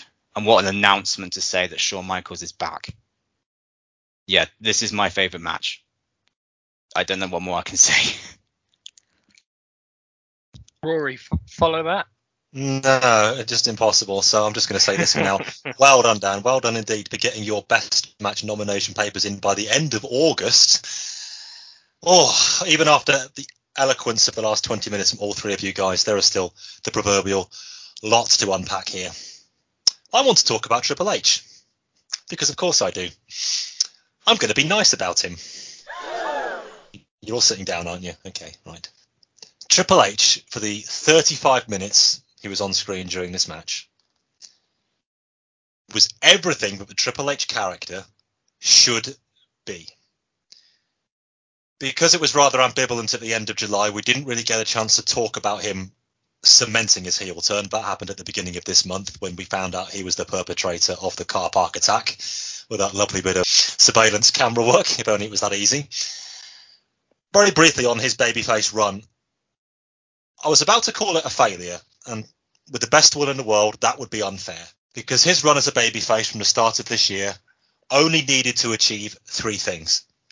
He needed to get the Ultra Pop at Madison Square Garden on January the 7th needed to win the Royal Rumble, needed to win the undisputed WWF at the time title at WrestleMania. By those terms, his babyface run acquitted itself. It was all over by then, really. It's very unfortunate that he walked headlong into the Hulk Hogan 1987 nostalgia train and it squashed him flat just a month later. After that, he has yet another match with somebody he's already decisively beaten about 45,000 times and decisively beat him the 45,000th and first time. Then he had that match with The Undertaker at King of the Ring, which is something else we'll be discussing again in four months' time, albeit in a slightly different category, I would just suspect, Mr. Welling. And now here he is, doing what he does best. The guy doesn't work as a face, in the most literal terms and in the most metaphorical terms. He's slow. He's cold. He's calculating. He is the sort of person who can get away with hitting 50 backbreakers in a match and having it tell a story. He can do that. He's brilliant at it. He didn't do much different from that in 2000 when he rightly won our Worker of the Year award. I suppose you could call him a cerebral assassin when the character alignment allows him to do so. So Triple H needs to stay heel now for a considerable amount of time. Now, I was getting rather lonely being the only person who was booing him over the last seven months. Come and join me again. Believe me, the water's lovely. This match was perfect in quotation marks. The WWE played an absolute blinder by booking this as a no disqualification street fight. We'll overlook the unsanctioned thing for now. We all know how stupid it is. We'll just call it a no disqualification street fight. They covered their asses perfectly by making this the match because nobody went into it expecting slash wanting Michaels to just go in there and turn back the clock, as they say, and pull out a pure four and a half star plus in ring performance that we got from him week after week between 1994 and 1998. That wasn't the story here. It wouldn't have fit the build up, so that's one thing, but it didn't fit what Michaels may not have been capable of, which was just getting through 30 minutes of WWE action. Furthermore, you take into account the fact that he was beaten from pillar to post in this context. Even the Shawn Michaels haters out there, and probably a bigger pool of Shawn Michaels haters than people who don't think Kurt Angle is a great worker, by the way. You know, you must have the proverbial heart of stone to not have some modicum of sympathy for the guy when he's been kneed in the back and chaired in the back and knee chair back breaker in the back for the umpteenth time and he's there and he's contorted and pain is written all over his face. It was all so real which is why it's only perfect in quotation marks. When I go back and watch Ricky Steamboat versus Randy Savage from WrestleMania 3, which I do a lot, I can get reinvested in the story that a few months beforehand, Randy Savage crushed Ricky Steamboat's throat, and now the dragon is out for revenge. Here, Shawn Michaels' back was legitimately, legitimately existed in name only. So when you're watching this match for the first time, as I was way past the midnight hour here in the UK a couple of days ago, I was outright fearing for the man's life. So when he eventually nailed the roll up and got the three count, I'm with Dan on this one. I don't think I've ever been so happy as the result of a pro wrestling match in my entire life. I watched this match again for review purposes just before we went up on air. I didn't feel even a tenth of the way I did because I know that Shawn Michaels is he's okay. You know, thank God he is okay. Bloody hell! But the story was so true to life because they weren't kayfabing a whole lot of this. That now we know that Michael's back is mercifully in good condition after all, it lost something again on second viewing. That's not the match's fault. It's not the WWE's fault, not Triple H's fault, not Shawn Michaels' fault. But if we're going to call this an all-time classic, it needs to be something I can revisit again. And I have very little doubt, based on what Dan said, that in four months' time I will have the opportunity to do so. And I hate to say this, but I think I might like it even a little less on third viewing. I cannot reinvest myself in this match like I can the very, very best WWF E matches, which, let's be honest, are all story led anyway. This was a munificent performance from both men. And Michaels had some doubts before this, which pretty ironic when you think about it. But I tell you what, they were elate. What a magnificent performance from the man. And Triple H was what Triple H should be. I will never forget how I felt when I first watched this match less than 24 hours ago. But I'm never going to be able to replicate it. And that's what really hurts.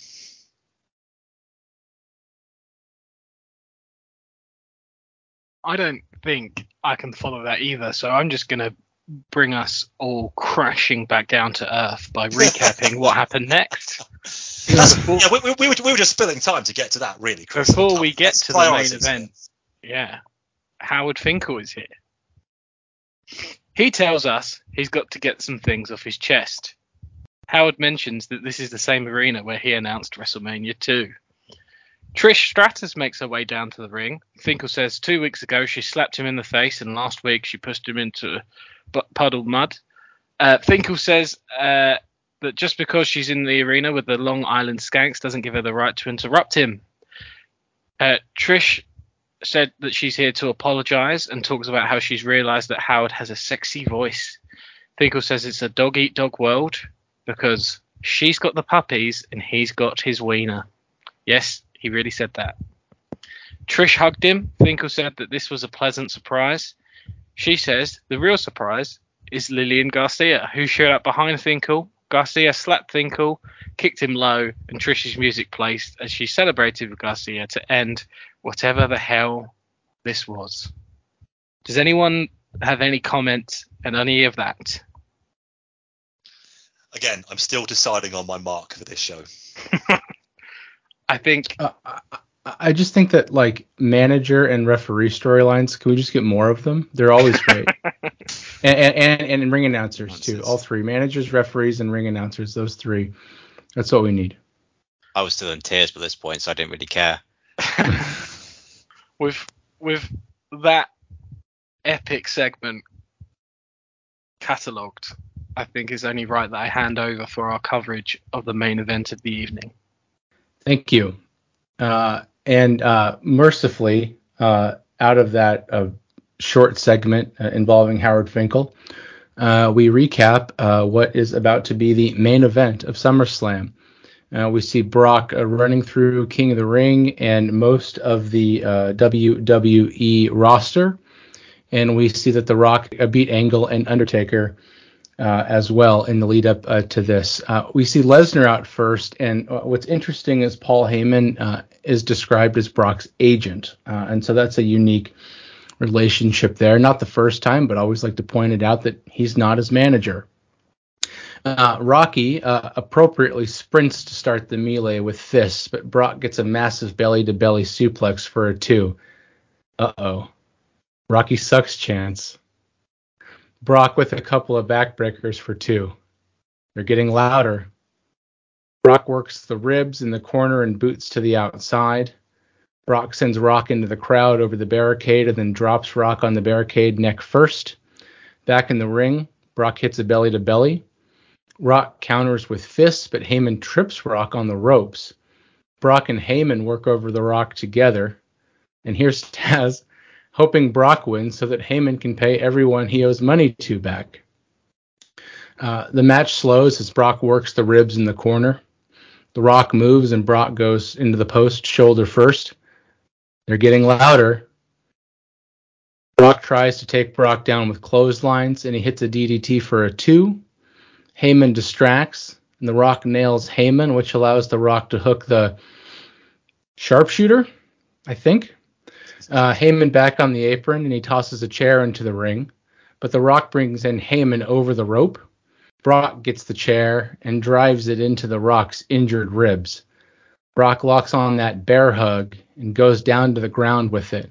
The ref checked the arm. He's down once, down twice, but not a third time. The Rock hulks up to audible boos from the crowd.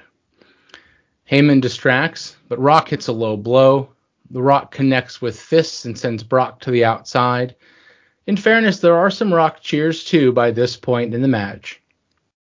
On the outside, The Rock clears the Spanish announce table and takes out Heyman again, and The Rock slingshots Brock into the ring post. Rock bottom on Heyman through the table, and Taz is elated. In the ring, The Rock sets up for a rock bottom and hits it, but Brock kicks out at two. Brock springs up for his own rock bottom, and The Rock kicks out at two. Both men up, and The Rock gets the spine buster and sets for the people's elbow. Nice knowing you, Brock. But wait, Lesnar springs up, nails a lariat, hoists The Rock up for the F5, countered into the Rock bottom, countered again, F5 set up, and Brock hits it. Chioda counts one, Chioda counts two, Chioda counts three. Brock Lesnar pins The Rock to win the undisputed WWF Championship in a fast paced 16 minutes and one second. Two proud men, two national champions, The Rock in college football, Brock Lesnar in college wrestling. And tonight going for the most prestigious prize in sports entertainment today, the undisputed title. Brock Lesnar. I'm, I'm very surprised that's in the question in five right there. Buster! Small Buster! And here it comes! Don't waste time, Rock! Nail his People's Elbow, man! The most electrifying move in sports entertainment today or any day! We've seen it so many times. Lesnar's up! What a play! What a hit! What a hit! Rock like a linebacker, almost taking the lock out of his boot. Here it is! Oh no! It's a five count pull! And the Rock oh, countered! The Rock countered! And the promo pull with one hand battling back! Wants to block the rock bottom! Now look out! Wait for another rock bottom! Look, look, Rock Brock Lesnar! He countered! Oh man! And look out! F5! and F5 to the Rock! The cover! One!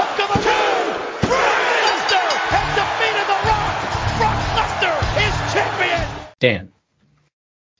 all they care about is being the absolute best. And I think that this was all about passing the torch to the better man. And I think they told that story really well throughout this whole match, where The Rock is a fantastic athlete, but Brock Lesnar is just a little bit better in every way than The Rock when it comes to in ring um, and I think they told that straight away when The Rock sprints in, hits right hands, and then gets hit immediately hit with a belly to belly suplex. And every time he tried to fight back, Lesnar could find a way to counter and overpower him, and that eventually caught up with him. You know, even when it came down to Lesnar kicking out clean as a sheet to a rock bottom, he didn't need a belt, he didn't need Heyman, he didn't need some other interference. He could beat The Rock clean as a sheet with an F5 and I think this was this is probably the a, the best passing the torch match that I can think of where there's no chicanery, there's no kind of like Hogan doing the job to Yokozuna or you know Shawn Michaels desperately trying to fight his way through his back is a broken back versus Austin. This is the best passing torch moment I can think of, and there's no doubt in my mind that Lesnar's going to be the guy for this ruthless aggression, you know, phase of the WWE. And they can take him wherever they want, really, because as you clearly mentioned, Eric, they are on the verge of making Lesnar cheerable because they were not keen on The Rock at all in this crowd. And the only time I think you can do that is if you get him away from Heyman ASAP, because the only time there was unanimous cheering was when Heyman went through the table. Um, and Goldberg has clearly proven that you can still have a beast as a champion that just beats all heel challengers coming straight through to him. And eventually you build to a face on face mega clash, wherever that may be.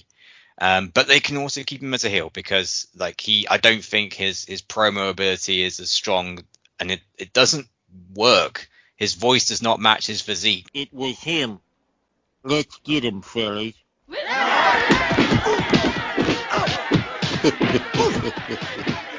and I think that they want to make him a heel and they keep him a heel with Heyman as his mouthpiece, they can absolutely do that too. I think he's the world's his oyster, basically. He's this good in the ring, he's this athletic, he's this gifted that putting the belt on him and then working out what they want to do with him is, is doable because this guy is the prototypical WWE champion. Um, and with The Rock on his way out, I think this is the best time for him to just shoot the rocket to this guy and let's see what happens. Um, great match. I, I really enjoyed it, and let's see what happens with the new face of the company. He's 25 years old with less than two years of experience. This is nearly unprecedented when you factor in his age and his ability and his rise. Rory, do you agree? I absolutely agree. And it, there's not hair out of place here. Everything you've just said there about Brock Lesnar, Eric, it both matters and it doesn't matter.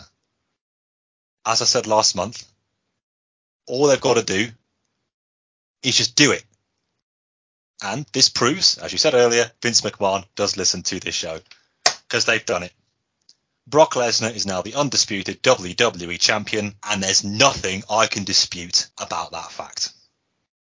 After just four months on the main roster, he is where he deserves to be, he's where he needs to be, he's where he should be. I'm not too concerned about the future at this point, whether they turn him face, which they must be tempted to do, whether he stays with Heyman, who his next challengers are. I'm not really that bothered right now. I'm just delighted and relieved that the WWE have done the right thing. There was no other outcome here that Brock Lesnar, who's marauded through the entire federation, become the world champ at SummerSlam. Let's talk about the match that got us there. Fucking marvelous WWE style main event. Bit of a hybrid, probably 40% work rate, 60% sports entertainment, but I think with The Rock making more sporadic appearances these days and he doesn't need to give his ultimate best as a worker. He's not facing Chris Benoit here, for example. He's not driving anything to prove in the ring. Then I think a 40-60 split is perfectly acceptable. Heyman played his role to perfection. I think he needed to be there as the foil, but he didn't get involved in the match to in any way take away from Lesnar's victory. This was hard hitting. It was tough. It felt like a fight. Unlike WrestleMania 12, it was a match that I think was a natural flow from the sport based video packages we had for it. Rock running up and down the steps of the Orange Bowl and, uh, and Brock dousing himself in a nice little ice bath. It felt like they were geeing themselves up for a proper clash of the titans over a sporting accolade. You we talked about it at WrestleMania 17, and that's probably the closest we've been. I think this might even have exceeded it, at least in that regard. Rock did his job here, pun intended. I didn't get a chance to talk about how he responded to Hogan, and other people responded to Hogan at WrestleMania 18, but I rather suspect I will soon enough. So I'm just going to pile in here while I can. Just brilliant stuff from The Rock here. I think on this podcast, we blacken The Rock's name more than most, and definitely more than we should. I give him an infinite world of credit on this one. Brought his A game as a performer, as I say, not as a wrestler, but that didn't matter, as a performer, and he realised after three or four minutes what way the winds were blowing. And he didn't just lean into it, as some people that are giving him faint praise. He outright worked heel for the remaining 12 minutes of the match. He thought, okay, 30% of the crowd are booing me. I tell you what, I'm going to go with that. I'm going to make it 90% of the crowd are booing me. So when Lesnar does get that win and he pins me clean as a sheet in the middle of the ring with his finishing move, you're going to pop that extra 10% louder. It's so simple, this stuff. It doesn't need to be complicated. I think, if anything, we're guilty on these programs of overcomplicating stuff to give ourselves a lot to talk about, but you know, that's why we get followed and sometimes listened to, but mainly followed. But this is so refreshing that this was everything it needed to be. Brock Lesnar beats The Rock with his finishing move after kicking out of The Rock's finishing move in about 15 minutes and becomes the world champion. Full stop. Chris White, bring us home. I'm not sure what I could add to everything that's already been said about this match. Obviously, I completely agree and echo all of the thoughts. I mean, the key thing I took away from this is like, it's as clean as this could ever be. Like, there's a good f- five minute gap between Heyman being a factor in this match and, and Brock winning, you know, like there's no semblance of like even with the Hogan match, it's like the thing that leads to the finish. There's there's nothing like that. This is as definitive as you can get for and for a guy who's been around for four months and is as inexperienced as he is, like he just doesn't ever come across that way. He he looks like a an abnormality, and I mean that in the best possible way, I suppose. It's like he he's very very different to Kurt Angle. I know obviously the amateur wrestling background is is there, not to Olympic gold medal standard, but certainly to a, a very significant degree with, with Brock Lesnar. But it, it's it's not the same. Like the it's it's the it's the power that's unique to him, uh, combined with like cruiserweight's agility with like a super heavyweight's strength that's so unique and like his rise is purely a reflection i think of how he's one of the most unique looking and performing professional wrestlers that I've ever encountered. Like he has a combination of abilities and skills that's like scary. He's like a created wrestler on a video game, like where you've like input your own stats and you shouldn't be allowed to turn the pace and the agility up that high if the strength is on max and he's got all of it, and he's been around this long, and he's got good people around him like Paul Heyman who can be in his ear and steer him in ways through the business that he's very new to. Then, like the sky's the limit with Brock Lesnar, and this is a, a great match, and on many matches, on many cards would have been the best match of the night, but on here, um, fell slightly short of that, just in my opinion. But um, yeah, what else is there to say? Just staggeringly good, the right, the right match, the right guy in there with him in the Rock, and the right outcome.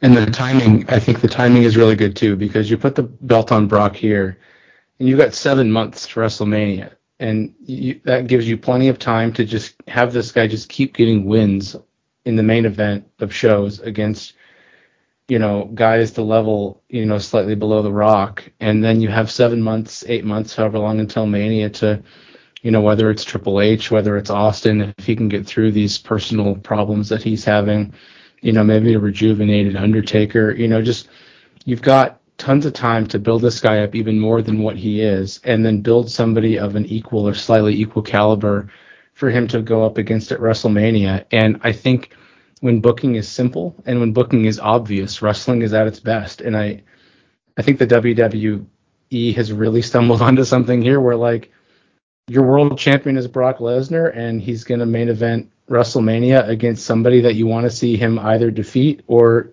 defeat him. And everything after that is is cake. Let's go golfing. So um i think the next you know the stretch between here and WrestleMania is going to be super interesting because they're clearly building this guy to be the next Hogan you know in his own way to be the next Austin. And how how they get there to me is you know, in itself compelling enough television to to to tune in every day. And if it is somebody like Triple H and and, and Lesnar wins, all the better.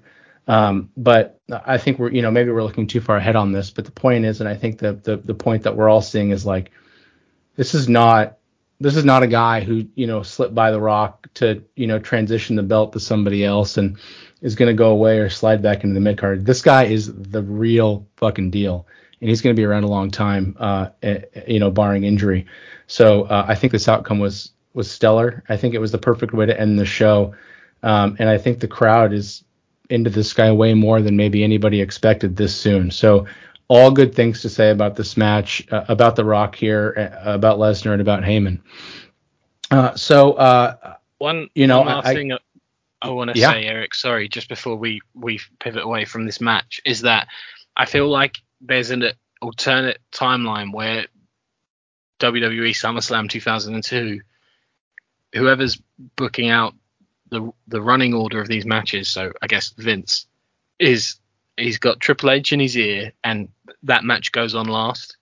Like, and I think the fact that I, obviously this was for the undisputed title, but I think having this is a it, have the fact that this match went on after Shawn and Hunter, I think, is another feather in his cap in the sense that different guys may have been relegated here, but he won't be, and he's so early into this main roster WWE run that the fact that he's been given the main event when they had an emotional and huge match that they could have gone with instead just reflects really well on him. I think that's a really, I think that's a really stellar point and and, and really keen to observe. Um, and I think it means something. Um, it, it really does. Uh, so show goes off the air with world champion uh, Brock Lesnar, and I'll turn it back over to our uh, our, our leader uh, Rory to to bring us home for this uh, this show and for this volume. Indeed, time to rank out of 10, I think. And you know what? I'm not going to chicken out of this. I'm going to rank it first. Captain's innings and all of that. This is a 100% must see pay per view. There's too much great stuff, too much important stuff, too much memorable stuff for this to be an event you should even consider skipping. It's it's another one of those of the few where I would have no objection you just pressing the pause button for two hours forty minutes watching the thing, and then coming back to us. In fact, I'm going to say you should do that. We know our place. Okay, welcome back. However, and you knew however was coming. After seven years, you've worked out my cadence all now, haven't you? There was a lot of stuff on this show I would change. And there was the ludicrous segment between the two big main events that didn't need to be there, which is pure audience of one stuff. We glossed over it, probably just as well, but the continual Bischoff versus Stephanie. I talked a lot about that last month. I'm not going to repeat myself on that one, but TLDR, nobody cares. There was my response to the Flair Jericho match, which I think was the worst match of the night. hmm exactly. Look at the other one I did the play by play for. And I think the crowd were a little bit in and out at times as well. All of that has to be taken into consideration. This is a real heart versus head situation. I'd love to give this show a 10, but I can't. That's not to say I'm not giving it a 10 because it wasn't perfect. WrestleMania 17 wasn't perfect, but that had all the intangibles that coalesced together to make something that almost transcended professional wrestling. This was just an immensely satisfying pro wrestling show.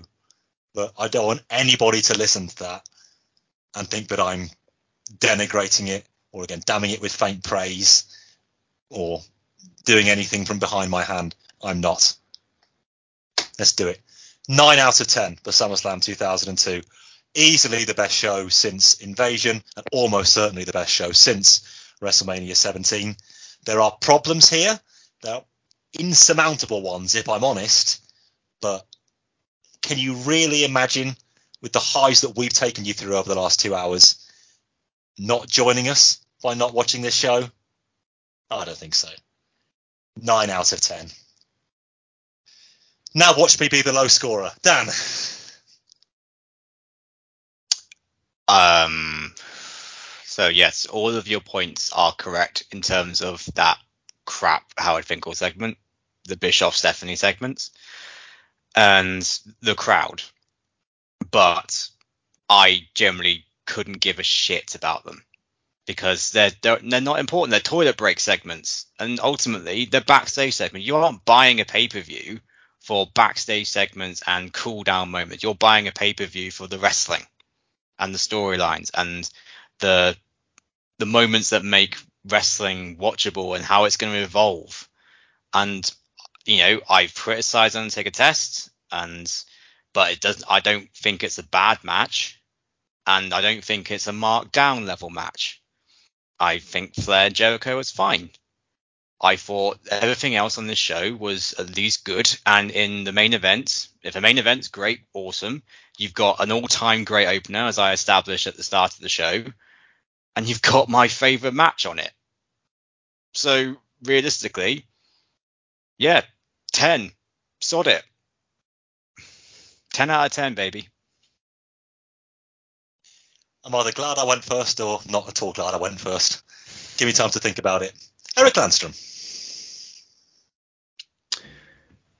You ever been to a really nice restaurant and it's got, you know, perfect reviews and everybody in your life that you trust says that it's great.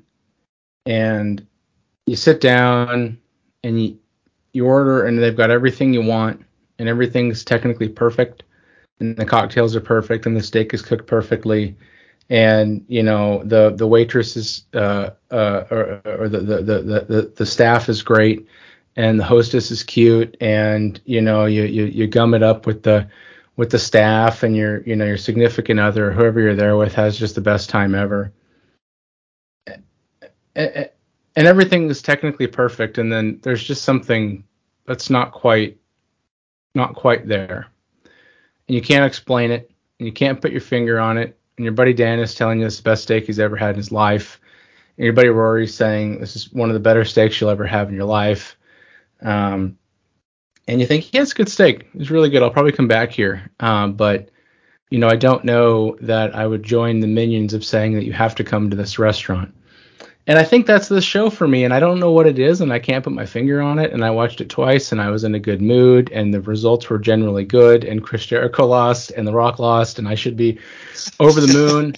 and Shawn Michaels and Triple H had one of the best WWF matches you'll ever see, probably, um, or at least you know upper echelon level. And Brock Lesnar is incredible, and Benoit and R- RVD uh, came out of this with swollen cheeks and and and eyes, and you know I can't I can't tell you what it is. But I I just think that this show does not quite reach the level of a of a 9 or a 10 show. I can't explain it. Nothing that I've said is justifying it. But for me, there's just that little missing je ne sais quoi. I think for me, this is an 8 out of 10 show. And I, I can't really explain why, other than it just didn't quite, for me, rise to the level of when I think of SummerSlam 2002, I will think of the all-time wrestling cards. Um, but that is in no way to disparage what truly was a very good and and uh, thinking back on this year uh, as it's gone so far at the moment probably the leader in the clubhouse for show of the year uh, but that's the best i can give you 8 out of 10 I love this podcast. I really do. Chris White, where are we going now to bring this one home? I Exactly. had a score written down, and I quite often deviate from it, but I'm not going to in this instance. I I'm going to give this show a nine out of ten. It's it's it it is not on the level of a WrestleMania 17 for me, but it is so clearly a great show. But when I do my like typical run through of like I'm starting on a five and I'm going to plus or minus some things, there's probably four matches on this show out of eight that are just neither plus nor minus. You know, they're fine, but like I didn't buy the pay per view for this show. It's not offensively bad. I don't think it's great. It's just a it's just a match. You know, there's the opener is a huge plus. I'm giving it two points for the street fight, and then the main event, and I think everything in between is all right. I don't think there's anything on this show like I'm not like the Finkel stuff. I'm not going to take a mark off for that, but I think I just settle on a nine, and I I don't know if that is low or high now based on everyone else's uh, reviews, but I yeah that's that's where I settled after watching this show and having discussed it. I've not been I've not been swayed either way. I, I'm I'm pretty content with that. I think it's gonna, probably going to be the show of the year. Like it will be bloody lucky if it isn't, I guess. But um, yeah, I can't I can't go to ten for it. And WrestleMania 17 at 10 was probably the easiest overall score I had to give a pay per view the entire time I've been involved with this project at 10. And this is just not not there for me. So nine out of ten. So just just uh, for for Rory and Chris, is this show better than Royal Rumble 2001? Because that's the other show that we've all been like, this is tippity top, and we gave it 9.5. It's always yeah. It, that's a really tough one in all fairness. Um, because a Rumble pay per view obviously has fewer matches on it, there's less opportunities to slip up. Yeah. Rumble is probably therefore a slightly more consistent show. But oh, yeah, in all fairness to SummerSlam, it's got more opportunities to take a bit of a downturn than the Rumble pay per view. If you only had bloody Chyna Ivory there that was going to, and it did so in spades. Oh, you've got me thinking now. No, I do think Rumble 01 is a slightly better pay per view with those important caveats in mind. But it's close. Yeah, It's- I'm I'm pretty content with having seven WrestleMania 17 at a 10, Rumble 01 at a 9.5, and this at a 9. yes. The Ivory Chyna stuff was obviously Yeah. bad, obviously bad, but it's probably like a three minute match. I would say the that was probably a blacker mark than anything on this show. Yeah, that is fair. That is fair. Just keep talking. I- I'll bring you up eventually. Come on. I don't. I. I there's. I. I, I I can't. can pull I the could plug not any be- time, Dan. You're not. Not. I could not be talked into giving this show a 10, but I'd, I'd probably need to rewatch the Rumble. But I, I on the face of it, I'm content with those three ratings. Just wait for our show of the year official award in four months' time, Dan. I'm sure you'll be happy enough then. uh, now, much like SummerSlam 02 itself did, I think it's time to go off the air very, very quickly and head back into Time Machine.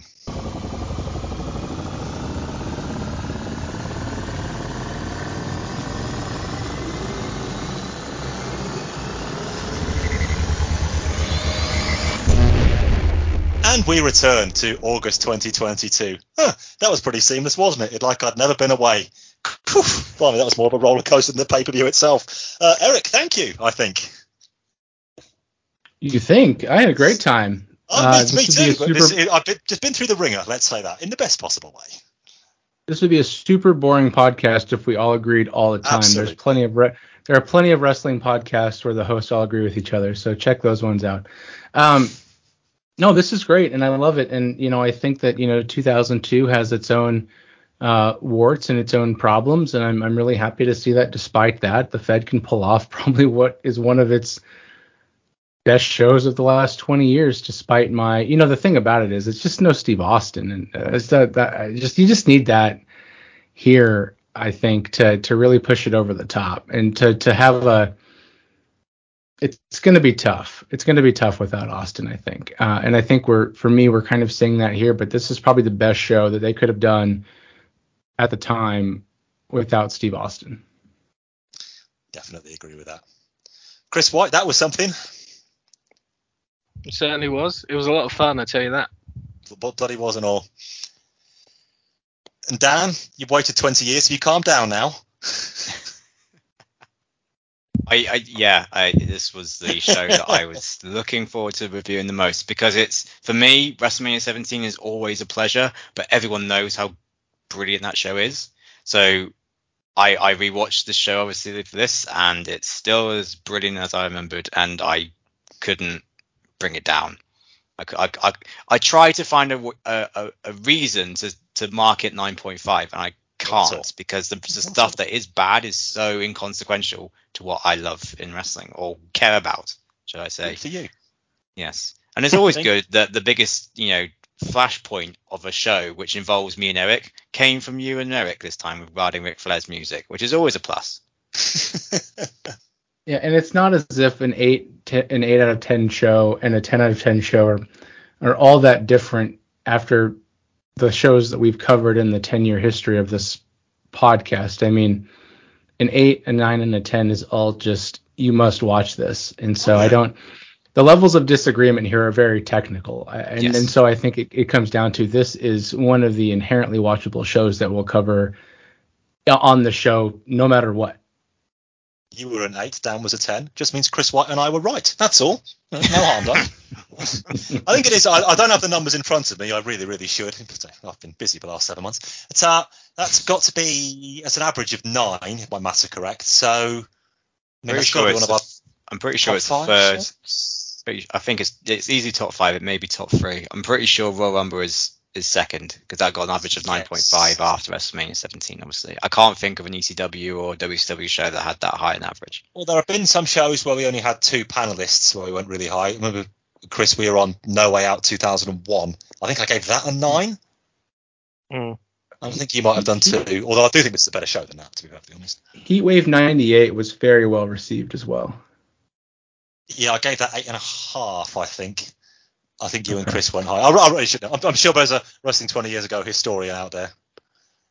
Is this the only other 10 that's been given? Has I was just going to say that, Dan. Yeah, don't think so. I don't think Lacey gave an ECW show a 10. I don't think he did. See, history maker. There we go. Yeah. It's not like I should say, everybody. It's not at all like Dan actually outright petitioned to be on this show. No, he didn't message us and say I want in on SummerSlam 2002, and nothing remotely like it. So it just happened to be chosen for this one, and a 10 out of 10 was his personal result. Serendipitous, eh? I'm going to share this one. my card now. I don't have any other choice the rest of the year. Oh, wait to see what I'm going to punish you with over the remain, remaining four months. Uh, any anything else anybody's got to plug before we go off the air today? Before I have a bit of an announcement. Nope, just go to Twitter at Wrestling20YRS. You know where to find us if you're listening to us at this point. Yep, find us on there and find Adam on the Facebook too. Uh, doing a week by week, really, 20 years ago. Fascinating piece he does in there. And speaking of Adam, he will be joining us, well, myself and Chris White and Pete Kimber and Daniel DeWitt at Clash at the Castle. Oh, yes, indeed. A week from now, as this show goes out, and we will be doing some special programming here on the Wrestling 20 Years Ago podcast. Won't be taking the time machine with us. We'll be inviting Dan and Eric onto that one for 2042, so they can sit tight. But we will be doing some live presentations some form of audio diary, and then hopefully we'll be getting together afterwards to do a bit of a post show review as well. But there will be some Clash at the Castle programming on the Wrestling 20 Years Ago podcast because let's face it, there has to be. Chris, very quickly, we'll talk about this at length when we get there in well, just 12 days' time from now. But just quick 30 seconds Clash at the Castle, looking forward to it. You know, you and I locking horns for the first time, notwithstanding. Yeah, I mean, I'm really looking forward to the, the weekend. I think it's going to be a really fun time. I can't wait to uh, meet a lot of the guys that I've not met before over the years who have been doing the show with me. Um, I, I, wish uh, we could do this sort of thing more. You know, meet up more. I wish I could meet all of you um, because I like having been online uh, podcast friends for so long. It feels only right that that translates into real life at some stage. Um, yeah, I mean, I wasn't like set on even going to the show. Um, and then a friend of mine uh, who is not involved in the podcast messaged me and said, I've got two tickets. Do you want one? And I was like, oh, all right. Yeah, sure. Um, so now I'm there. Uh, kind of looking forward to the show. I mean, it will be a spectacle. It will be, it will feel big, you know. So that side of things will be good. And I'm really looking forward to Gunther and Sheamus. So I think that will be fun.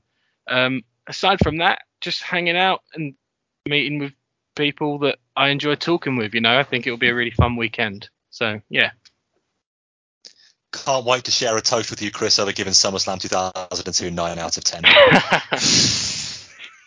Those who know, know, my friend. Yep. So looking forward to meeting you and the rest of the guys. It's been far too long, but I haven't met any of you on this podcast before, which is an outright disgrace absolutely fucking wrong. And I cannot wait to hang out with you in 11, 12 days' time. I'm going to have a lot, a lot of memories. Going to have a lot of fun. Going to record as much as I can. And dare say I'll add, edit out a bit of it as well. But we'll try and give you the water all experience on this podcast. That probably should be landing, I reckon, about two weeks from now. Probably a good week or so after the event. But we'll be doing some stuff, say, from the venue or as close to it as we can possibly get, and maybe a little post show recorded a couple of days down the line. But of course, as far as the day job is concerned, do watch out for our September show on the Wrestling 20 Years Ago podcast, back in the time machine as normal. Again, I'm in the hot seat for that one, dropping at the end of September. But for now, from Chris White, from Dan Welling, Eric Landstrom, I've been Rory McNamara. It's fantastic to be back here on this wonderful podcast, and we'll see you again next time. Thanks for listening.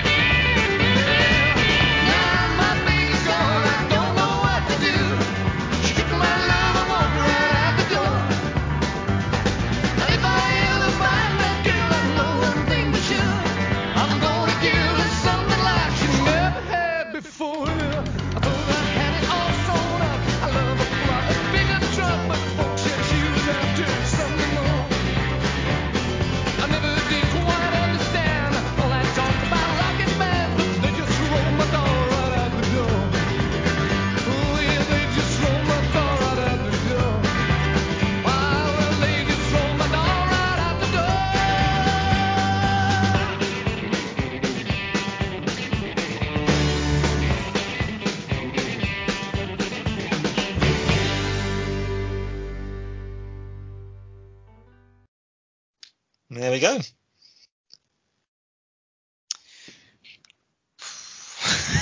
Somebody be good enough to hit the stop button? Yeah, working on that.